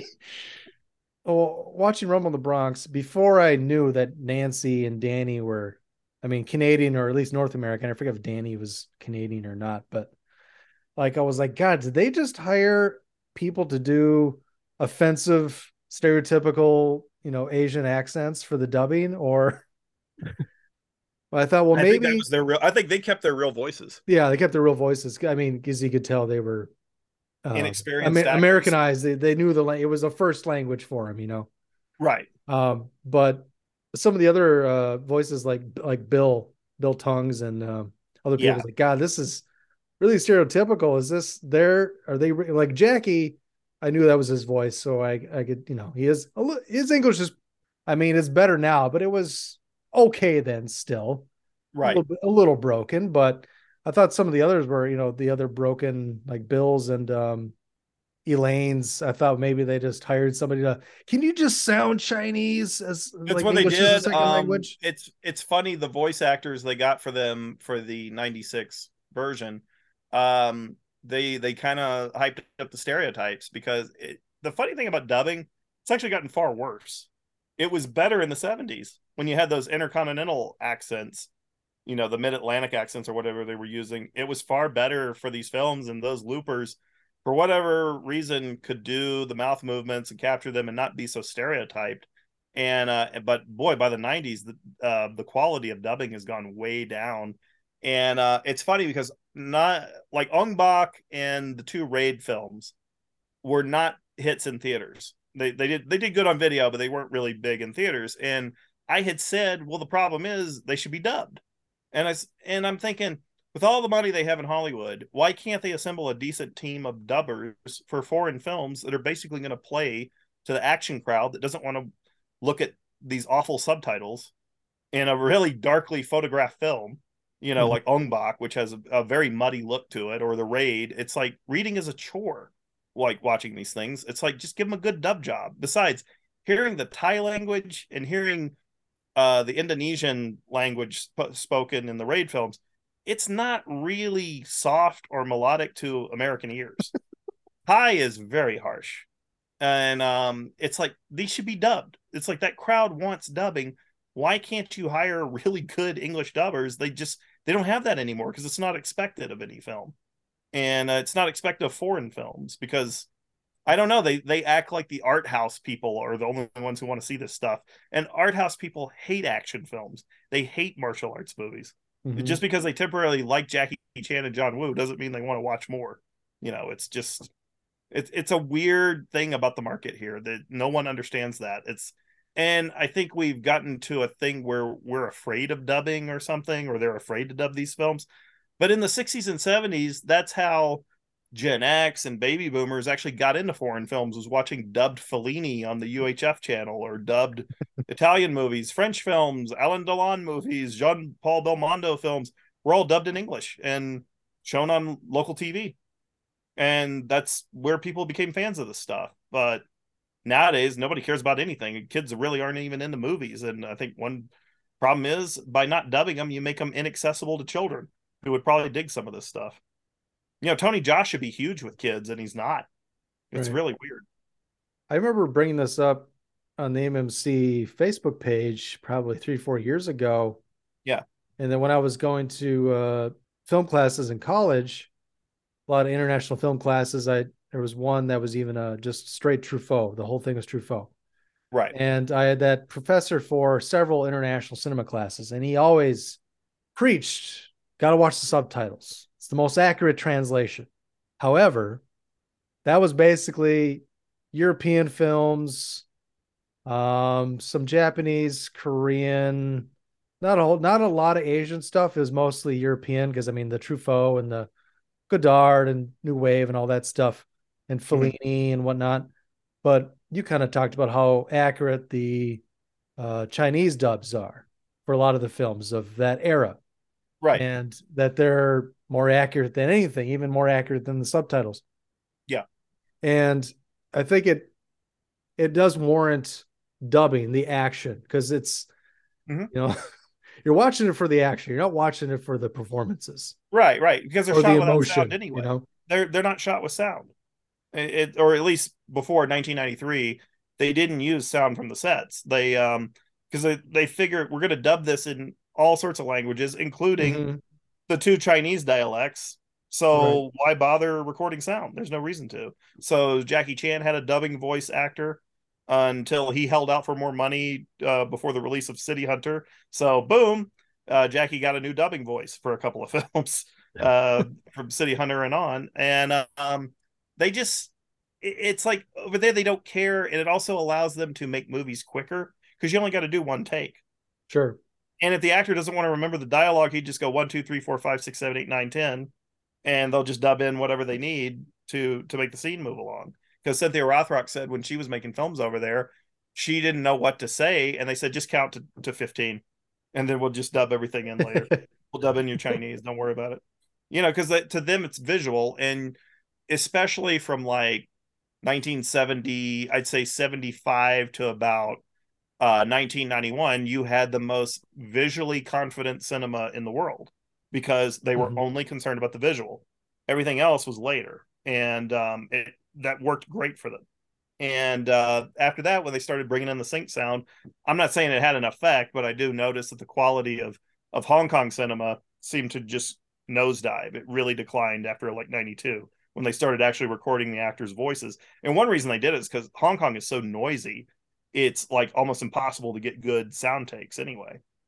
Like it's traffic everywhere. You know, sure. If you ever watch those old blooper shows, like they would film on a beach, like some Hollywood production, and a plane would fly over and screw up the actors' lines and stuff. And it's like you know, in Hong Kong, they they didn't have to worry about that because they weren't going to worry about sound because traffic outside was going to have honking horns anyway. So you know, people's cell phones going off constantly. The director's probably watching the horse races like Lo Wei was supposedly doing on the set of the Bruce Lee films.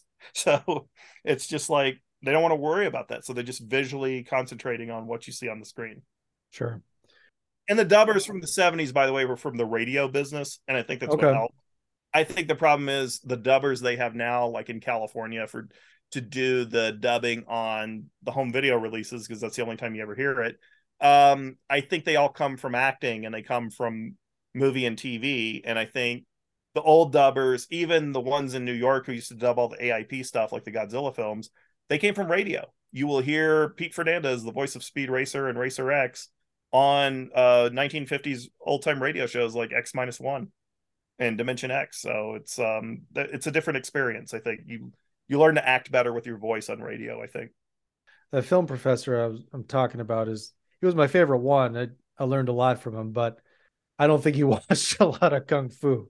No, no, a, probably not. He was a double PhD in poetry and philosophy. So, and yeah, he he's from, not gonna uh, be watching kung fu other than the Carradine show.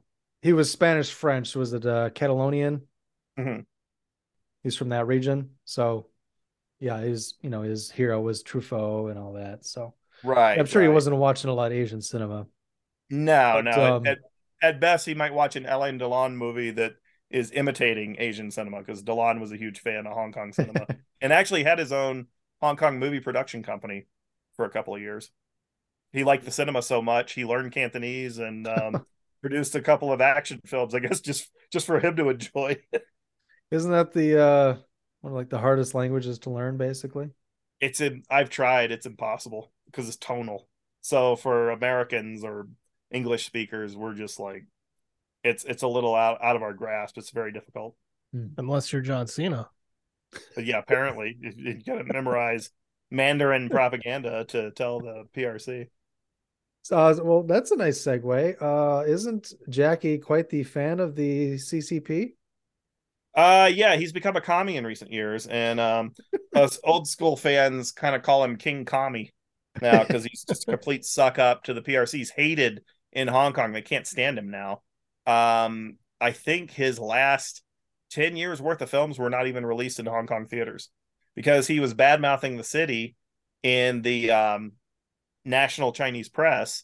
And so there was a hatred developed of him, especially around the time of the Olympics when they had him in Beijing. And that's uh-huh. when a lot of his quotes came out. And turns out, no, he always wanted to be a, a top commie. And he's uh, because his father was like in the Chinese military or something, and he wanted to live up to that reputation or some nonsense. He's he he came off very very bad. Supposedly fired his his longtime manager Willie Chan in the late '90s or early 00s. I might be wrong about that. I quit keeping up with the guy around the time I saw The Accidental Spy, which was one of the worst films I've ever seen of any of any actor. And um, I did. What about the tuxedo?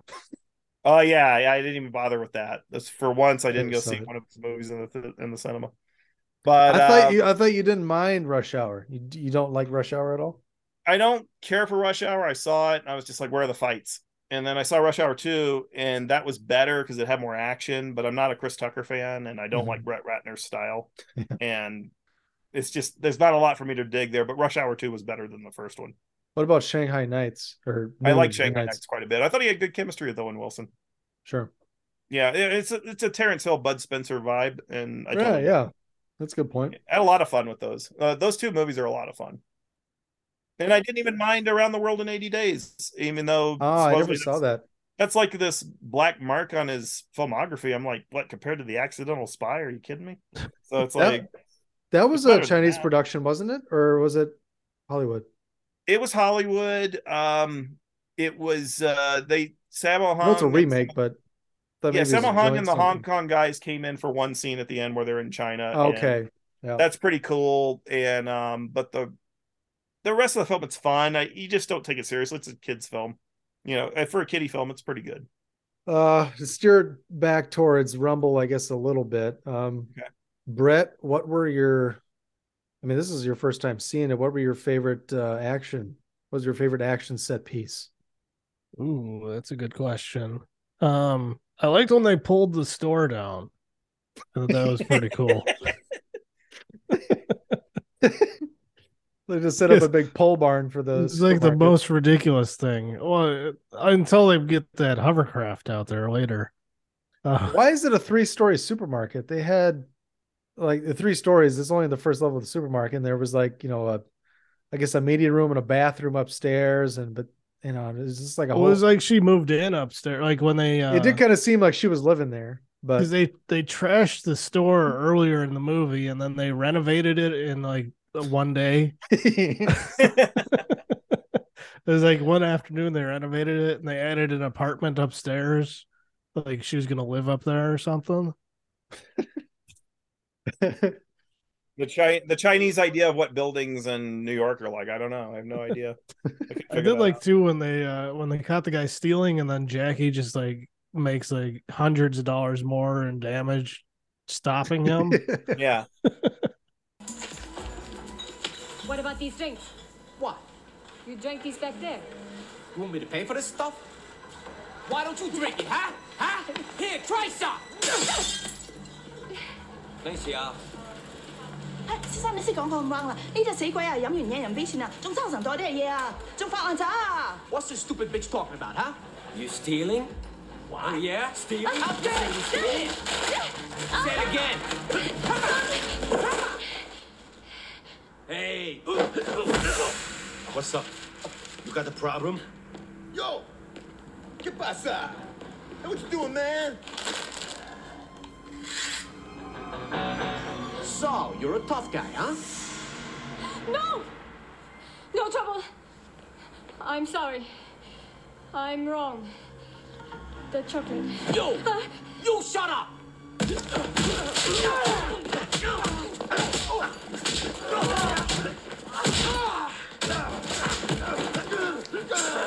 He, he stole like 10 20 dollars worth of stuff and Jackie just starts throwing them across the store it's the honorable thing to do.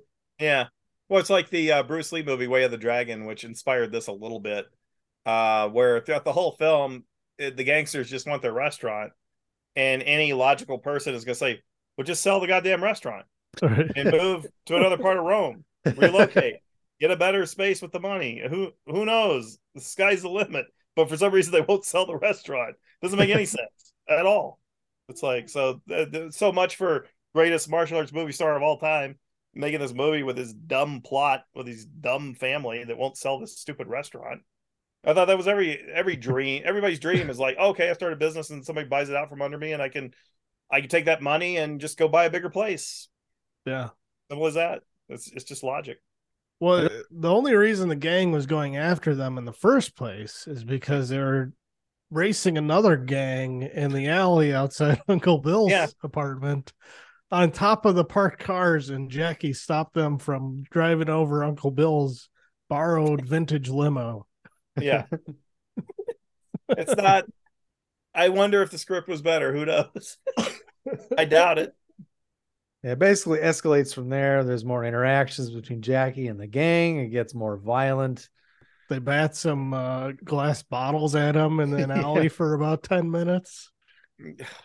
White Tiger and his uh, well dressed uh, crime syndicate show up halfway through the yeah. film with a bunch of diamonds trying to uh, make a deal with another gang. I was, I was, confused. They pretended to be the feds, but then they weren't. And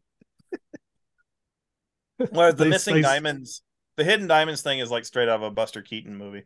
They they sold the diamonds, the but then they wanted the diamonds back because the guy got an accident. And well, Jackie Chan is straight out of a Buster Keaton movie, right? Pretty much. And then you have the MacGuffin, which is the diamonds, and they work all that in. And it's, it's it, I, I think most of the audience is just like, can we just get to the next stunt?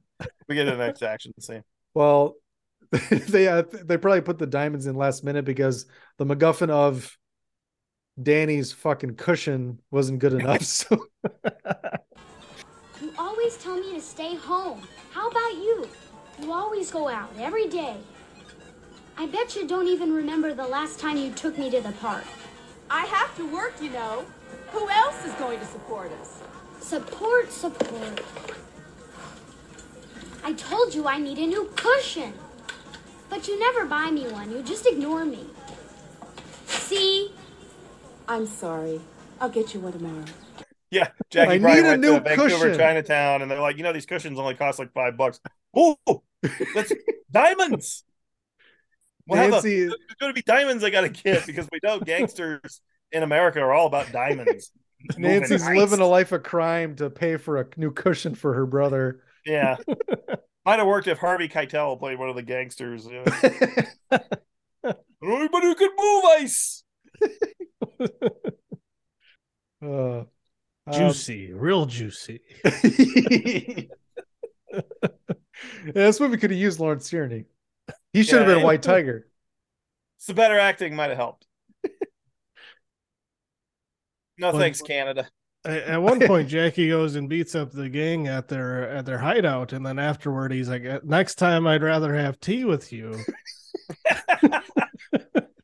and the the one guy that speaks Chinese, he's like, he, he translates it because he said it in Chinese, and Tony goes, "Did he mean it?" yeah, and then after that, they're all friends. Yeah, because the the other henchman of his came in with the dead henchman in the in the, in the garbage bag.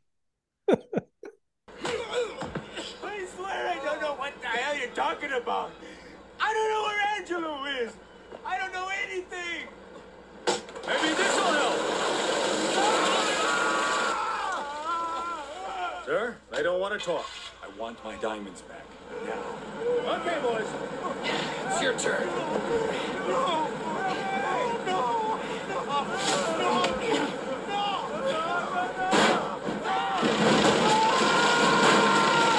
I didn't realize before watching this again that uh, Fargo ripped off Woodchipper from Rumble in the Bronx. They might have. Fargo was 96.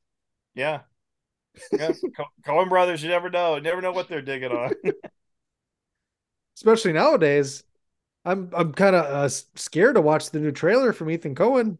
Oh God, I don't I know what the hell today. it is. Oh, I, I, saw, saw it before Asteroid City. Oh Lord. Okay. Oh, yeah. looks like a, I absolutely not going to see that movie. The, the brothers, rough. they need to squash their beat. They need to get back together. Yeah, this is that's not going to go anywhere. Nobody's going to go see that thing. Somebody is saying like, well, Joel's, you know, he's older than Ethan. He was probably doing different things. like, well, fucking Frances McDormand is still doing work. She's still working. Yeah. Why can't Joel get back with your brother? Yeah, I think they need to bounce ideas off of each other for quality control. I think that helps a great deal. Yeah, they probably help edit each other. Right, right. And they say, no, that's a dumb idea. We should have them throw them in the wood chipper like that Jackie Chan movie we just watched. oh, okay.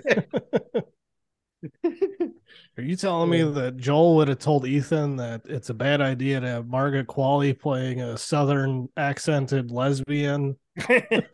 he might have said something. He said, "Hey, could you at least make one of them look like a Cinemax lesbian? It's going to help the box office. It's at least five million more at the box office. Mm. This is not. We're not exactly talking uh, Jennifer Tilly and Gina Gershon here. we're talking about something that's not going to bring the dudes in." No, I finally saw Bound about a month ago. Oh, Never oh, really? before, yeah. Uh-huh. Yeah, I watched that about a year ago. I was uh, pleasantly surprised. Saw it in a theater in Florida when I was living there. I was even more surprised when I got to the end and I saw the director credit.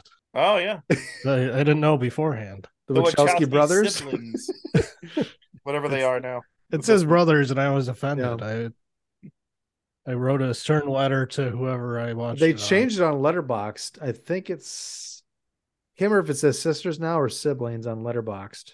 Well, it probably just shows all both of them goddamn with their current names. they did. Uh, they did update it. Those weirdos. Although it seems like they've had a falling out too because they don't want to work together. they probably can't stand each other. one did revolutions by herself. Yeah, because one of them was like, you know, hey, I chopped off my uh, moose and squirrel. You need to chop off yours. Well, no, you already chopped off yours. The deal is done. It's like, eh, we're just the Wachowski siblings. we're beyond gender now. The big brother, little brother dynamic where one's always trying to copy the other. Yeah, a couple of hacks, basically.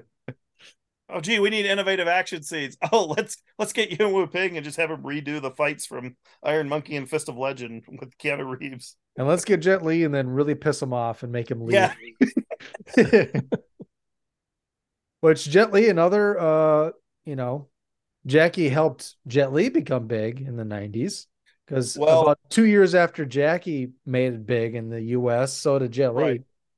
Yeah, there was a lot of there were attempts to, I think, make a deal with Jet Li even before Rumble in the Bronx. What happened was, though, I'm I can't forget this because this is what actually set everything in motion, and it's a film I don't like at all. But Dragon the Bruce Lee story being a big hit when it was released in theaters is actually what opened the floodgates for studios to start thinking, hey, if you release a movie with a a martial arts film with a Chinese lead, it actually makes money white people will go see a movie with a Chinese lead. That's what Dragon the Bruce Lee story proves. But that's when I think they started looking at Jackie Chan movies and and making a deal with Jet Li to bring him over to um to to kind of import that that style of action because Dragon the Bruce Lee story was for America a very significant production. As much as I hate to admit it because I don't like the film at all, but you know, and Jason Scott Lee was supposed to be a big star and it looked like he was, and then I guess he made Rapa Nui and then that bombed and he lost all of his deals for that he had across town for different films. So weird as it seems.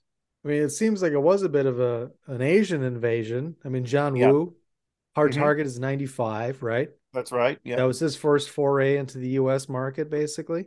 And that was in the works for years because he was working on a deal with Scorsese in like 1990. Um, uh, he was in talks for Hard Target, I think, in uh, also in 1990. And uh, supposedly even in 89 he was in talks to do a I think it was Simon Rhee a Simon Rhee movie or a Phillip Rhee movie one of the brothers from Best of the Best they had okay. him signed to do an action movie called Kato and it was going to be written by David Schow the splatterpunk writer mm. he wrote the script and um, it was it was going to have one of the Rhee brothers as the lead hero and um, it was going to have a lot of gun action and some martial arts and it was never made for whatever reason and then um, and then Hard Target and a movie for Scorsese that never got made called Dirty Boulevard was in the works, and then Wu ends up doing the Van Damme film, and that was apparently a pretty heated deal um, because I just read a Craig Baxley autobiography where he talked about how he was brought in for this uh, to in talks to do a Van Damme movie called Hard Target, and he says, "Wait a minute, weren't you guys signing John Woo to do this?" and and they said, "Well, we want to talk to you in case it doesn't work out." And he found out later that if John Woo um, insisted on using his Hong Kong stunt crew, they would fire him and hire Craig Baxley or another director to do the film. But if he didn't fight for his stunt crew, he would be able to direct the film and they'd see how it worked out because they were very cautious about dealing with Woo because all of the movies he made in Hong Kong were shot without sound and they didn't know if it was going to work. So yeah, that's the type of thinking they had in Hollywood at the time. Was he with Golden Harvest? Woo. Woo started out. I think his a lot of his big work was with Golden Harvest, but other than the Michael Hui uh, comedy Private Eyes, I don't think anything was much of a big hit. I think maybe his um, uh, a movie he made with a uh, Ricky Hui, uh, Michael's brother, called um, I think it's Easy Money, not Easy Money. It's a uh, it's a different title. I'm, title escapes me right now, but um, I think it's Money Crazy. That was a big hit, and I think he did a movie called Carry On Pickpocket that was a big hit. But then he started having flops when he started trying to make action movies. Like when he made comedies, they were hits. When he made action movies, they weren't. And then he went to Cinema City, which was a rival studio, and he made A Better Tomorrow. And A Better Tomorrow was the biggest Hong Kong hit of all time and made Chow Yun Fat a major star throughout Asia. And that's what really kicked off John Woo's career. And apparently, after Better Tomorrow was a big hit, in Hong Kong, that's when Universal started screening his films. Like they would have a print delivered to Universal Studios, and they checked it out. And um, they uh, they said to a rep, they said, "Does this director speak English?" And uh, the rep said, "He's learning." So they they knew mm-hmm. something was happening right there. And then John Woo became a big favorite at international film festivals, and that kind of started his rep. And you know, I like some of his American films, but personally, I think he kind of squandered his career in Hollywood. Italian Fat was another one that came here in the '90s and um, miscast and everything. I remember, like the Replacement Killers was like a cult hit for like yeah. six years, and then nobody ever talked about it ever again after about 2003. I thought it was just a watered down imitation of the John Woo stuff. It's like, why don't you just get one of the Hong Kong directors to to direct this? Why do you get this guy who can't direct to make it? And then 20 years later, Antoine Fuqua is like the most uh, dependable action director in Hollywood, even though I don't like his films, but whatever. You oh, mean the oh. director man. of Training Day? yeah, I don't like that film at all. And Antoine Fuqua. I don't like Training Day. Hey, young blood, we just met. Let me tell you about my whole operation, all in one, all in one hour. Come on, be a corrupt cop with me. I do like that film, but it's only because of Denzel's performance. There's nothing. Yeah, everybody loves evil Denzel, like Hunter Dusing says. Everybody just loves yeah. evil, evil Denzel. Yeah, it's the only reason anybody likes. It's not what you know; it's what you can prove. And to tell you the truth, that movie still disappoints me because at the time, Denzel was my favorite actor. That was a few years of my life. I still like Denzel a lot. Oh, I like that was a, a, He's a good actor. A few years in my life where he was my favorite. And Training Day was like the most anticipated movie of my life up until that point, basically. Right. And I remember I went I went and saw it, and I was like, you know, I was sh- probably shocked because he wasn't the good guy. Right. But you know, I still liked it, but I was just like, yeah, still, it's it's a good performance, but it's you know, it's one of those things where it's, you know, Paul Newman won for the color of money when he should have won for the hustler and all that. Right, right. Not to say that he wasn't worthy with training day, but I know I've seen plenty of better performances from him. Yeah, definitely. And uh yeah, it's still like I like it, but everything after that is just it gets worse and worse with Fuqua. Yeah, yeah, because he doesn't care. He, he really doesn't. Everything he does now so bad. It is the worst of the worst. He's a hack. He's like the worst hack there is. It's like he, he found an easy job and he found his niche and he had he one hit because of Denzel and it gave him an entire decades spanning career, decades plural. Even and on the, all of his movies make money. That's the strange thing. They they're they do well. Even on the trailer for uh, Equalizer three, they put his name up there. It doesn't say from the director of Training Day, but it says uh, from director Antoine Fuqua. Hmm. like he's still a selling he's, point. He's an auteur now. I don't get it. I I guess I have a weirder or a different standard for a solid action movie than you know the rest of uh rest of the world. Yeah, it's just his stuff is very unmemorable to me. Well, though yeah. my friend Mike Baron, the comic book writer, who's written something like seven thousand issues of The Punisher, he loves Antoine Fuqua's movies. He's always messing with me and messaging me. You gonna go see Fuqua's doing? have you have you seen the Jake Gyllenhaal boxing movie yet? And I was like, oh, will you leave me alone with him? I just watched the first Equalizer movie a couple weeks ago, and like it, I was not impressed at all. That's bad. Mm-hmm. Like it's and not even like an action flick. No, it's terrible. It's like um, it's like I like the the old TV show with Ed Woodward, which the movies really have nothing to do with, other than I think I waited all week for the fucking Equalizer. yeah. we called him Mad Max because of his hair trigger temper, which could be set off by something as innocuous as a ringing telephone. Who the fuck has the goddamn gall to call his house on a Tuesday night? God damn it! You're gonna miss it! Oh, please tell me something I don't know. I wait all week for the fucking equalizer and they have to fucking.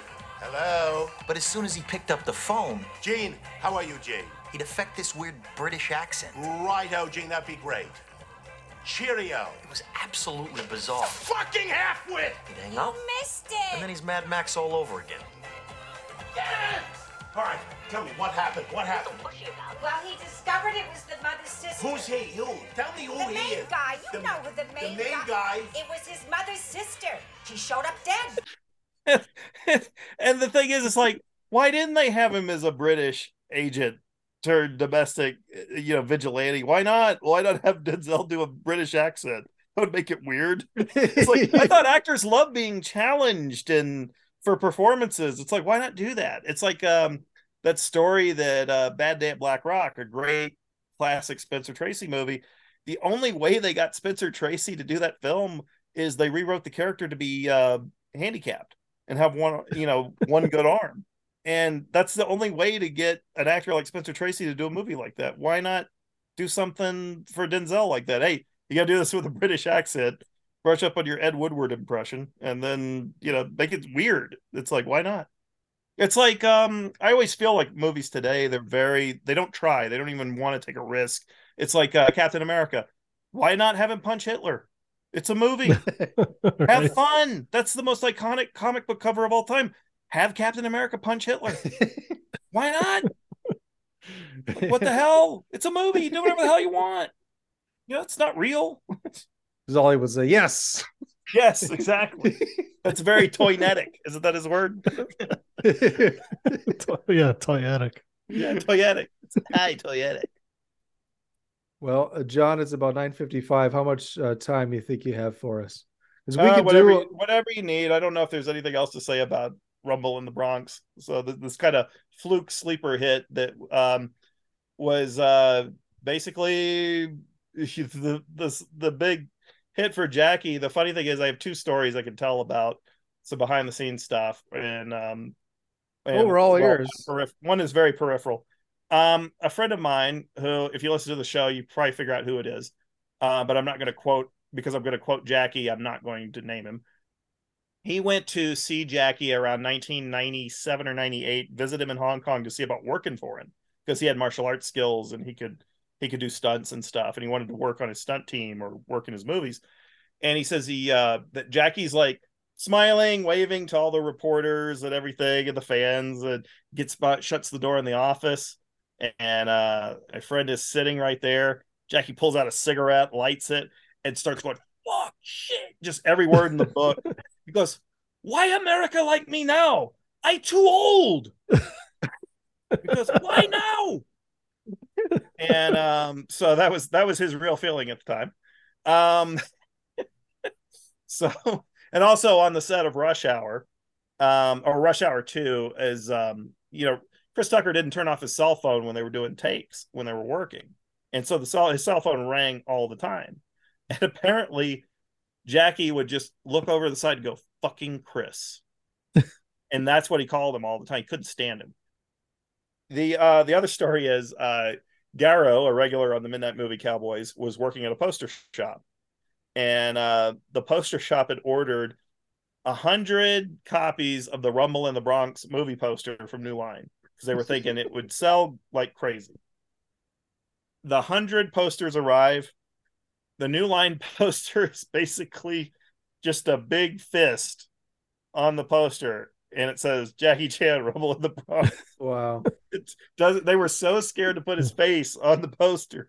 It's just a fist, the worst poster of all time. And I know that the shop owner was very irate when that happened, but those those are the three odd memories of they were that. hoping people were going to confuse it with a german expressionist film rumblefish yeah, or something apparently that's what people in kansas really want they want german expressionism with a title like rumble in the bronx they they don't want to see a chinese face on a poster i really think a lot of times you always hear oh audiences were scared to see bruce lee without his kato mask that's all baloney that's just studio execs being jackasses because they sure. assume the worst of people it, it really is. They're just they're just projecting their own prejudice, yeah. prejudices. Yes. On Middle America. Yes, exactly. Complete projection. Um, I had a couple questions for you. Mm-hmm. So Jackie Chan, he starred in some films with Michelle Yeoh. Right. Do they get along in real life? As far as I know, maybe they do. I I don't know about Jackie these days. Um, the funny thing about Michelle, she's not from Hong Kong. She's Malaysian. Right. Right. Not even, right. Yeah. She's not even technically Chinese. So I oh, only found that um, out when um, they talked about it, you know, this year leading up to the Oscars. But right, right. I was and, figured um, she was Chinese. She yeah, only yeah. identifies as Asian. Yeah, she's she's she's Malaysian. I don't know how close she is to to Jackie. She's probably closer to Stanley Tong because I, I, think she was like good friends. With, she did other movies with him, like Project S. I think she may have actually made more movies with Stanley Tong than Jackie. So, or than Stanley made with Jackie. So she was um, also kind of a mainstay of the Golden Harvest, right? Um, she actually started D and B Films, although she did some cameo or small roles for at least one Golden Harvest production. I think she did a movie called Easy Money that okay. was a complete plagiarism of the Thomas Crown Affair from the Steve McQueen version, not the Pierce Brosnan one, and had like no action. And I think it was actually um, made for Golden Harvest, and then she married Dixon Poon, uh, Stewart's favorite, the name Stewart's favorite name for Dixon any, Poon, any guy in Hong Kong. Um, uh, she married him, and he uh, set up a film deal for her at his uh, film production company, DNB Films, and that started with Yes, Madam, and then there was Royal Warriors. They recently released a box set with her um, with Yes, Madam and Royal Warriors on it and um, so she she did films for DMB and she a few others, and then she retired when she married Dixon. Um, and then when they got a divorce, and the rumor always was that she caught him in bed with Aaron Kwok. So, you know, you got your Mick Jagger, David Bowie, urban legend for everything these days.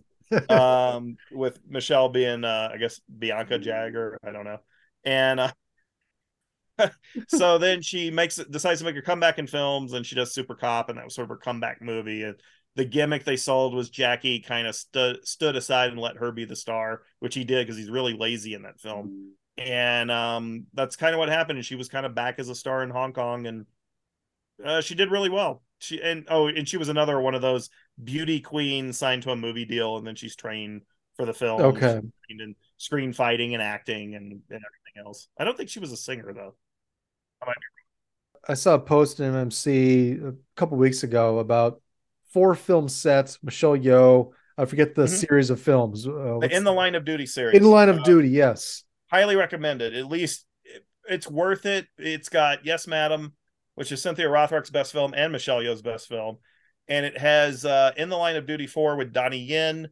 and the mm. Taiwanese replacement for Michelle Yeoh for DMB film Cynthia Khan, who I actually think is prettier and better looking. Um, but in the line of duty for The Witness is Donnie Yen's best movie.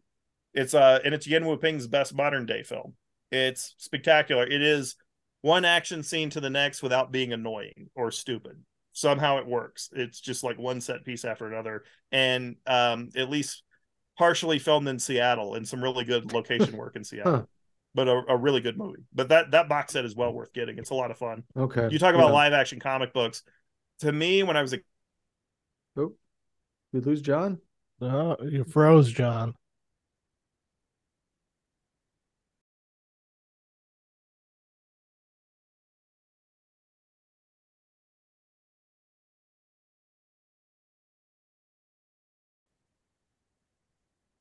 Because you're gonna get the whole story out, and we didn't get any of it.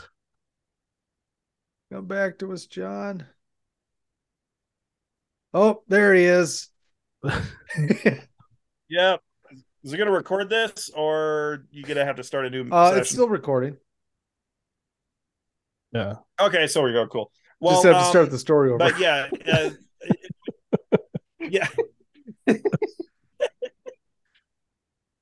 it's like yeah, but uh, they did bring over Yuen brother for the Daredevil movie, and that wasn't that good. But you know, it's funny had they done that in the '80s. I think it would have been pretty amazing had they had the thought, "Oh, let's bring over some Hong Kong talent to do a Daredevil film in like 1986," and you'd have no CGI nonsense okay. or stupidity.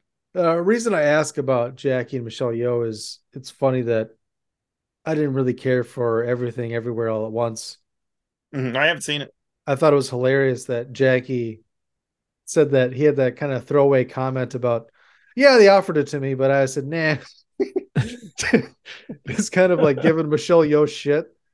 And then and this is before she won the Oscar yeah. whatnot. This was kind of like when it was doing well in theaters right. for quite a they had a lot of staying power in the theaters. It was, yeah. it was like she got his sloppy seconds. he probably didn't do it because that had a bunch of does it have gay stuff in it? Uh well there is the some guys gay. that yeah, that, yeah, that's probably why Jackie turned it down. That and there's some people that jump aggressively into butt plugs. Oh yeah, yeah. That that uh... would definitely keep Jackie from doing it. But um, and there's That's some not getting released in China.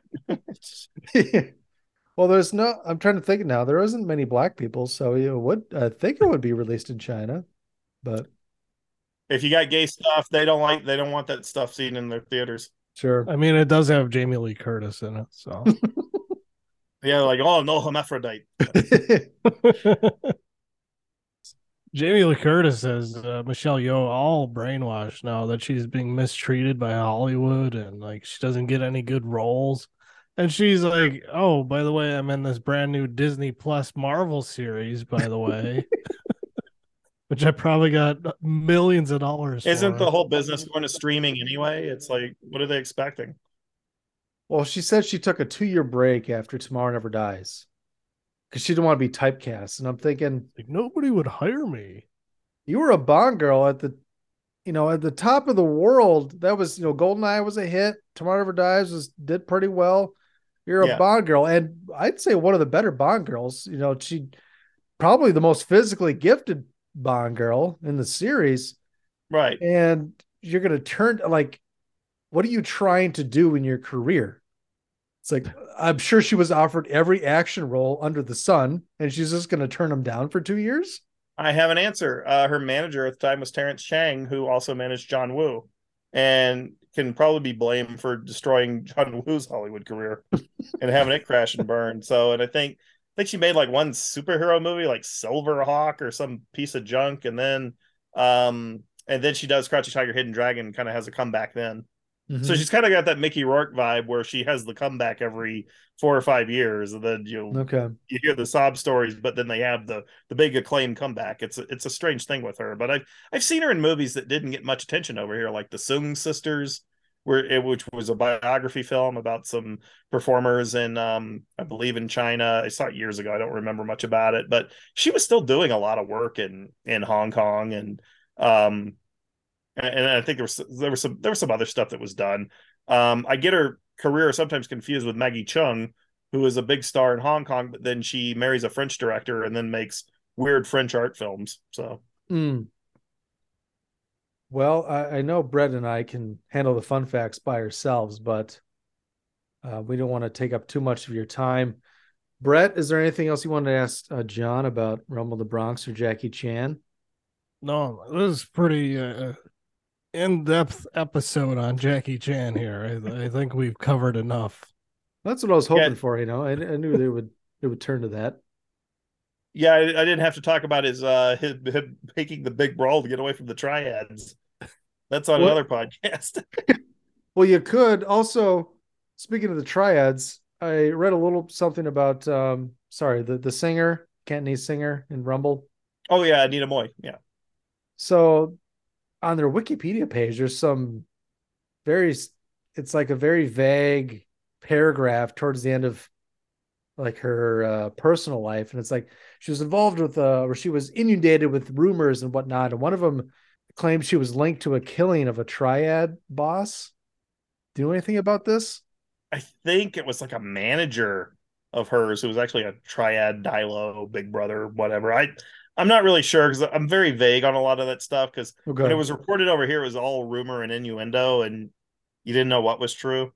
Okay. And at the time, we were inundated with so-called Hong Kong movie experts who were just making things up, and um, it just I I never looked into it too much, but I know that pretty much every long-standing actor in Hong Kong has worked for the triads and in Jackie mm. Chan's case, he was actually part of the triads. Oh wow! Like it's funny they made some headlines over here because I think in '92 or '91 they did this march. Uh, it was supposed to be Hong Kong uh movie talent against or entertainers against the triads, but they were actually marching for the control of another triad faction. so it's um it's a strange thing. It's it's really weird the the ties of of um, organized crime and and the Hong Kong movie industry. And uh, like Stephen Chow, the star of Kung Fu Hustle, um, he tried to move to Canada, relocate before the '97 takeover or handover in uh, like '95 or '96, and his application was rejected because of his triad ties. Mm. And Canada at that time was giving citizenships to almost any Hong Kong citizen that wanted it. And uh, Stephen Chow was rejected, so he was back to Hong Kong and working for the Triads and um, working for uh, Charles Heung and uh, and other uh, shady characters. But um, but later he became probably the richest entertainer in in China, I believe, just from his filmmaking. He kind of became the Steven Spielberg of China, huh. so it worked out well for him. Okay. Um, well, unless there's anything else you'd like to add, John, we could rate this and we could get you out of here oh yeah, sure. Um, what what uh rating do you get? What rating system? well, we can do both. I know the MMC does uh zero to ten, and right. then we have a five tiered system where it's top of the heap is ASAP, that goes down to soonish. The middle tier is eventually, which is kind of an official stamp of approval, and then right. it's last resort and never. Middle tier. Eventually. Yeah, I, I don't think it's essential, Jackie, but I think for Americans who don't watch Hong Kong movies or or haven't seen many of them, it's probably a decent, safe, accessible entry level film for him. But sure. I think he's made, he's made many many better movies. You know, sure. particularly Project A or Snake in Eagle's Shadow. There's a there's a lot of better films there. I think that I would go with, but. You know, people like stuff that seems made that it's fake American. They love that something that you could almost pass as an American film. Sure because the, to them Hong Kong movies aren't real movies or foreign films aren't real movies. You know. Why would you say uh, you like this over First Strike? Or I haven't seen First Strike since the '90s. But remember you saying like, "Oh, you, you hate First Strike," so I was like, "Oh, let's do Rumble." I do hate First Strike. Um, the problem is around the time he was getting a lot of international hype. He's the next Buster Keaton. Uh, he's the new Charlie Chaplin. He's sure. so inspired by Buster Keaton and Gene Kelly, he decides in his films he doesn't actually want to fight. And I watch a Jackie Chan movie to to see him do his moves and fight. He mm got into the idea where he's constantly playing these chicken shit characters that run and throw furniture at people while they're running. That's all he does. Like he doesn't fight, he doesn't That's engage. It, it became about the stunts and and no fighting. And um it culminated to him making the accidental spy where he spends the entire film just running away from bad guys the whole time. First strike, he's mainly avoiding fights. Super cop, he avoids fights. He stays hmm. away from them. it's like, uh, wow, if I'd paid to see this in a theater, I feel ripped off. Okay. And um, all the fight scenes in First Strike, there's like two. Um, they come from misunderstanding. He's not even fighting the bad guys. Mm. He's fighting guys who misunderstand what he's there for, or or he misunderstands. Oh, we're friends after we have this big elaborate ladder fight. And um, yeah. I don't know if it's his weird, maybe it was part of his transition into a full time commie where he wants the whole world to be unified into one big commie union collectivist thing. Well, I don't know. Globalist. Yes, a globalist, exactly. but um I remember after a screening of The Accidental Spy, a friend of a friend got to meet Jackie at the screening in New York and um, actually decided um, oh, well a couple of friends one is a writer who calls himself a hong kong movie expert but he he really ripped into jackie because he's like well what did you think and he goes and he told him everything that was wrong with the movie He was very honest about it and and then the other guy said jackie would you want to watch a fred astaire movie where he never dances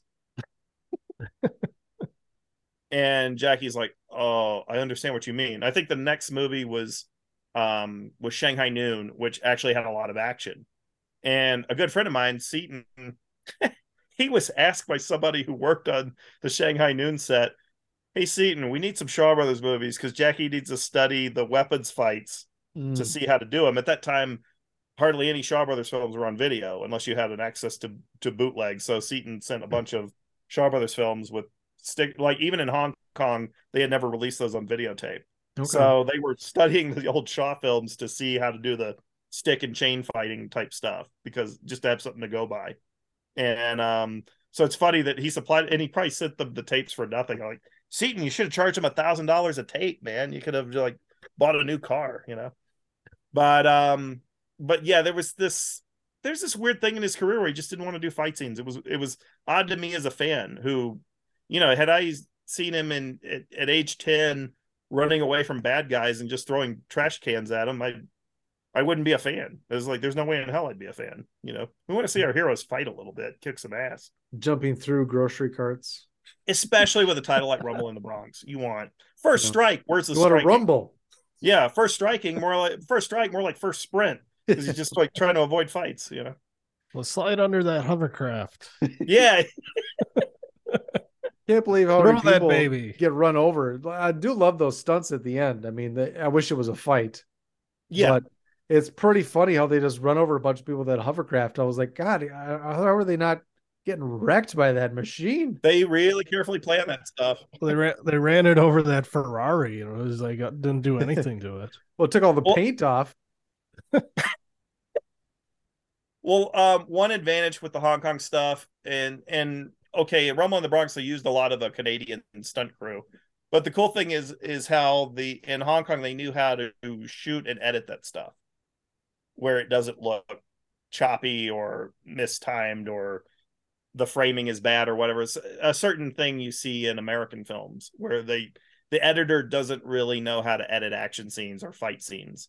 So you might have a film like a movie like Jean Claude the Jean Claude Van Damme movie Knockoff, was directed by Tsui Hark. Sammo Hung directed these all these action scenes. None of the action scenes are in the final cut because the American editor didn't understand the notes to include all this fight scene stuff in there. so they shot all this apparently amazing fight footage. None of it's in the film. Mm. Oh, it's an entertaining movie. It's a stupid film, but it's very entertaining. And Steve D'Souza did tell me on Twitter that Tsui Hark shot that film exactly as he wrote it. So mm no, no real complaints there, I guess. Uh, Brett, what would you rate Rumble in the Bronx? I would also give it an eventually. Eventually. I concur. Eventually. And I believe we all gave it the exact same rating on Letterboxd three stars. Yeah, it's a three star movie. Uh, John, let's get your plugs out of the way. Oh, how about Letterboxd? Let's start with Letterboxd. Yeah, what, what am I on Letterboxd? Real John Grace, probably. Probably.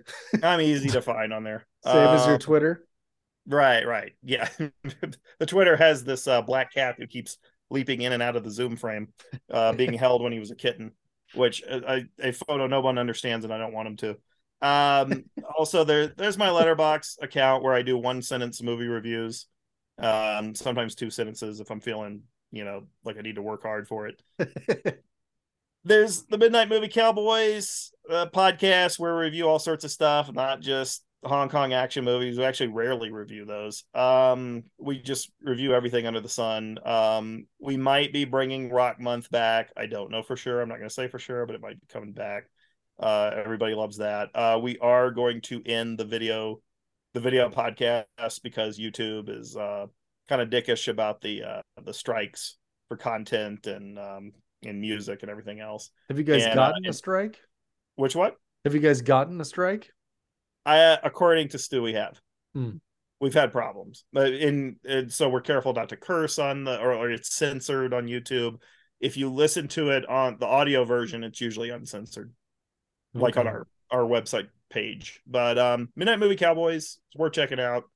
Um, if you like this show, you'll you'll probably like ours. Definitely and you'll hate at least one of us because there's three hosts. So we're and you can blame us for bringing Zolly into podcasting world or mm, credit it's, us. It's my favorite show. Yeah, it's it's, it's a lot Cowboys. of people's favorite show for some reason. I don't know because you guys give a lot of great content. We try a lot of behind the scenes stories, a lot of great insights. It has everything. Mm-hmm. Yeah, a lot of uh, a lot of angry viewpoints, a lot of a contrarian of, views. You might have to suck up your pride, your like uh, your film going pride to listen to some of this stuff because you should talk a lot of the films that I, I love, but well, we've all got different tastes. You get kind yeah. of an angry uh, Gen X viewpoint on stuff in a way, and uh, with Hunter, you get the millennial viewpoint. Yep. And with Stuart, you get the Australian viewpoint, which is completely different from the, the Gen X or the. was millennial. get fucked. Yes, exactly. it's shit, mate. Yeah. I didn't like it. yep. And boy, when Stu goes off on something he doesn't like and he gets real descriptive, oh, it's a uh, it's hilarious. It's almost as funny as when he hears a foreign name like Dickson Poon. Dickson Poon for five minutes. Yeah. Well, yeah, we had uh, Stu on a couple of our episodes, and I think at least the first two or three were episode, were uh, movies that he absolutely hated. Yep. Crocodile Dundee best. and uh, what was the other one? Die Hard Two. Oh, yeah, uh, we had all three of you on for Die Hard Two, and he, he absolutely hated it. was I on the Die Hard Two one? Yeah, that was our oh, Christmas episode where we. Oh, you right, had us right. on your uh, Halloween. We did a two-parter, right? And then we had you guys on for our Christmas episode, which was Die Hard Two, and then like top five favorite Christmas films. Right, right. Because I said Die Hard Two was like Moonraker. Spy Who Loved Me is great, and then Moonraker is watchable, but not quite as good. So. And then Stu hmm. stepped in for Eric after he had his baby, and uh, I convinced him that Repo Man is actually a good movie. He, he didn't. He didn't Repo want. Man. Huh? He, he did. Yes. He didn't well, want to like it, and then like he he said he didn't like Alex Cox, and then yeah. he saw Repo Man and was like, "Oh, that's really good." It's I, I, one good movie. The one yeah. good Alex Cox movie. Well, if you listen yeah. to Once Upon a Time in Hollywood, we did two episodes on that. The one with Stu. Stu hated the film when we started, and he kind of likes it more and more as the show goes on. Yeah. Hmm. Yeah. And it was a pretty long episode, but he seems to do that a lot. that, was kind of how the Repo Man one went. Well, it's because you know the he watches these movies. He's in a bad mood or something. I don't know. A kangaroo stepped on his foot. I have no idea. And then, well, he watches it like immediately after waking up, right before recording. we always tell him that's not the way to do it. You know, like he has no time to to digest it whatsoever. oh man! But yeah, it's a it's a chaotic show. There is no podcast like it, really. Well, uh, thank you so much for uh, coming on the show again and gracing us with your knowledge. Well, hopefully you'll consider this a pardon the pun, a encyclopedia podcast, basically, of the Jackie Chan entry. Indeed, yeah, this is a this is a real format buster for us. Although Rumble the Bronx is kind of a format buster because there isn't really a plot. So no, no, there isn't. Absolutely not. Can't go scene by scene, really. Lives up to the stereotype of these films with a lot of viewers who won't watch them. So you can point out, oh, Angelo had a really great disguise in this scene. the stupid biker costume. oh man. We didn't even thought Angelo had a mansion. Like, why was he even hanging out with that street gang? he had his own personal security. I mean, he was he was living good. Uh, so in Hong Kong, they they learn about America from watching shows like Chips and Baywatch. Sure. So they think even street gangs are wealthy or something. All right. Well, thank you again for coming on the show, and uh, can't wait to hear the next MMC. What are you guys doing next? Uh, I think the next episode should be um, King Solomon's Mines and mm. Alan Quatermain in the City of Gold just in time for the latest Indiana Jones travesty.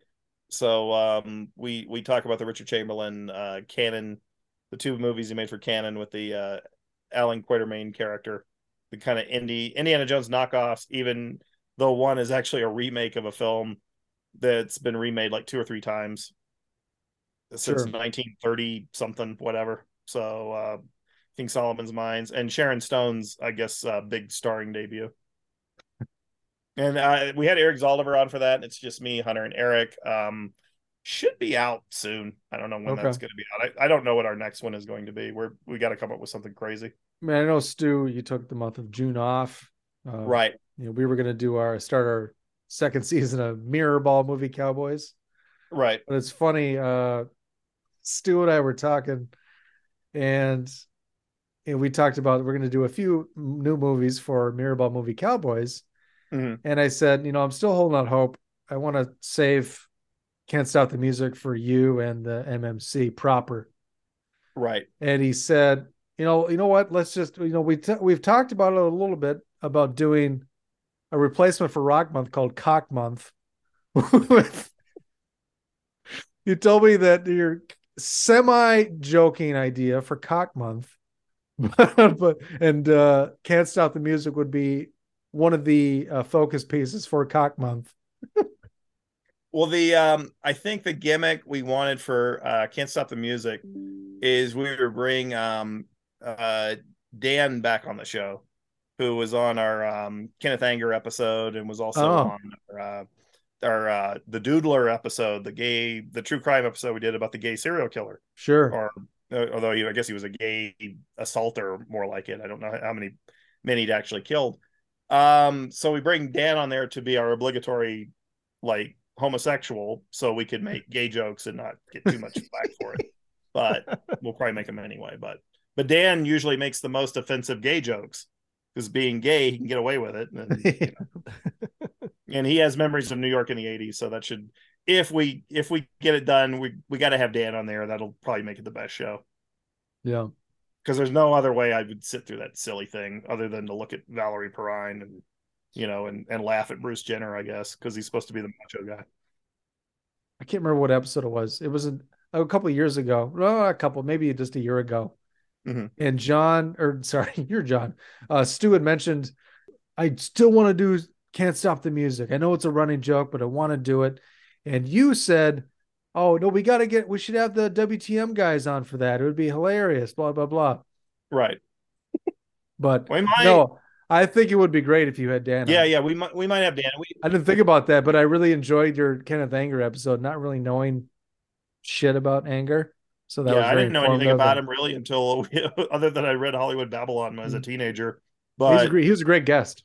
Yeah, and it was like a week before uh, the show's recording that I started watching Kenneth Anger movies. I'd never seen him. So that was a it was a total education for me. But the point was, you said on an episode that you would do "Can't Stop the Music." yeah, I'm kind of kind of committed myself. to that. kind of committed. But so, I said I'll, I'll, do it with Dan on the show. I said I'll do it with, with my weird gay friend. There you go. That's all I care about. That'll, that'll make it more interesting and funnier. Because I, I feel like it needs to come full circle because you guys have talked about it for how many years on your show? six seven yeah it's funny because on the previous show the previous podcast where i started uh there was a running gag that we were going to do a double show that was going to cover batman forever and uh no batman and robin and cruising the william friedkin film sure and it was just a nonstop joke and and it was a total running gag but eventually we were probably going to do it but then my co-host decided he wanted to be a different person and that all fell apart, but whatever. Yeah. But but with this, we will do Can't Stop the Music. Even if it's the final MMC show ever, we're gonna do Can't Stop the Music. We have perfect. We have vowed to Stu we're gonna do it. As far as I'm concerned, it's Stu's show. Okay. And we're gonna do it. We will. Last it. I last I talked to him, there was still some there's still some anxiety about whether or not you guys would actually do the episode finally, but no, no, we're gonna do it. He's just he's just a, that's his Australian sense of humor. well, good. I'm on pins and needles. Can't wait for that. It'd be like us covering Norbit on this show. gotta have the gotta gotta do the legendary the legendary film, the one uh, unspoken of that's always in the background. And, uh... Could have been your birthday pick. Could have picked Norbit. We picked I mean, the Wraith. I'm gonna have another birthday. I hope the Wraith, which I haven't told you, but the Wraith has been giving me recurring nightmares. Maybe that's a story for another day. But I've been having these dreams about the Wraith, the car. The Charlie Sheen movies do that to people. I have nightmares about Major League all the time. Oh, What's wow. funny is Charlie Sheen only showed up for like one day of shooting for the Wraith, and then he than he wants. That's what to. it claimed in the IMDb when there's like four or five different setups. It's like there's no way they did this in a fucking day.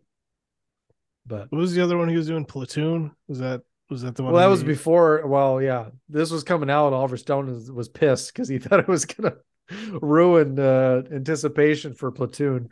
well, well, he started doing the Wraith, and then uh, Oliver Stone says, "We need you in uh, wherever Vietnam for Platoon."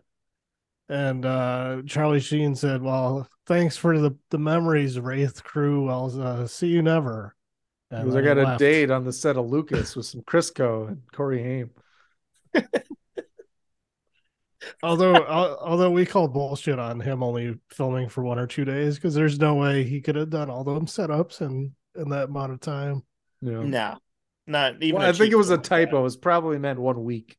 They probably had him for one or two weeks, and then he was he was out off to the Philippines to film uh, Platoon because sure. that's where they were filming it. So John gave everyone enough fun facts. I don't think Brett and I even need to do fun facts for this. I I agree. I'm looking through IMDb and there's not too much more. Yeah, what else are you gonna say other than China's on the other side of the world? oh uh, yeah. I was gonna bring up another thing, but it's about Bobby Lee and Michelle Yeoh, and it's not that important. Bobby Lee from Mad TV. Yeah, in Minnesota, he got diddled by a mentally challenged person in Edina, Minnesota. he tells some very graphic stories in a very cheerful manner that you could tell there's a very dark history to his life. Yeah. He's had a really awkward dinner one time with Michelle Yeoh because like agents put him together like, hey, she's Asian, you're a famous Asian, let's get you guys having lunch. You'll speak an Asian language and have Asian food. All right. Well, I think we can wrap it up. Thank you so much, John. It's been sure been a blast. Oh, always. It's always fun. Be sure to check out the Midnight Movie Cowboys. Also, you can reach out to us. You can email us at watchthismovie at yahoo.com. Check us out on Twitter at watch this underscore movie or Brett at positively wolf one, which is also his Letterboxd profile. Mine is under Eric underscore Mulder. Uh, please rate and review, subscribe on Apple Podcasts, Stitcher, Spotify, and many other podcast apps. Make sure you do the same for the Midnight Movie Cowboys. And they're also on YouTube for the time being. Well, you're still going to have a YouTube. You're just yeah. not going to have new episodes. You'll always be able to access us, the YouTube videos that we're not pulling those. We're just not going to do any more video podcasts. Yeah. So you're going to stop whipping out your junk to people? no more whipping out the junk. It's like it just doesn't work if you don't see it. And yeah. you know, I don't I don't like people knowing that I I'm reading Robert Heinlein that week. You know, it's uh, compromising. You couldn't have made that decision like a month and a half ago. It's been under debate for a Brett, while. Brett revealed his face to the world. I'm just, I'm just yeah. saying, I I did the video for you guys, uh, assuming goes, that was uh, it goes no back choice. and forth. And I'll put it this way: I'm not saying you won't ever see a new video on there, but our current plans are we're going to go back to being a theater of the mind. Okay. Because I think it's better to question whether or not Zolly is real. I think the theater of mind works better with Zolly. If you actually see Zolly, some of the magic is it's not that Zolly's bad looking or anything. It's just that some of the magic is like, wait a minute, is it one of those guys doing a voice? What the hell's going on? You know don't want to look behind the curtain. Although he takes tweets right, a right. video of himself every morning. I'm up. But, but it's like coffee you know, or water. Right. I have the fire, James Gunn. Yes, exactly. Hashtag. James James Gunn is a pedophile. I'm up. Hashtag James Gunn needs to be fired. Restore the James God murdered Zack Snyder's daughter. this is a revenge for Autumn. oh man! Fire James Gunn. All right. Well, they'll never they'll never be able to get rid of him on Twitter. He's got so many murder accounts. It's it's, it's unbelievable. Uh, all right. Thanks again. We will check you later right, check you later. Bye. Later. Wait, man, why are you always such a dork, man? What are you talking check about? Check you later. Check you later. hey, man, you're off my case. you are all garbage.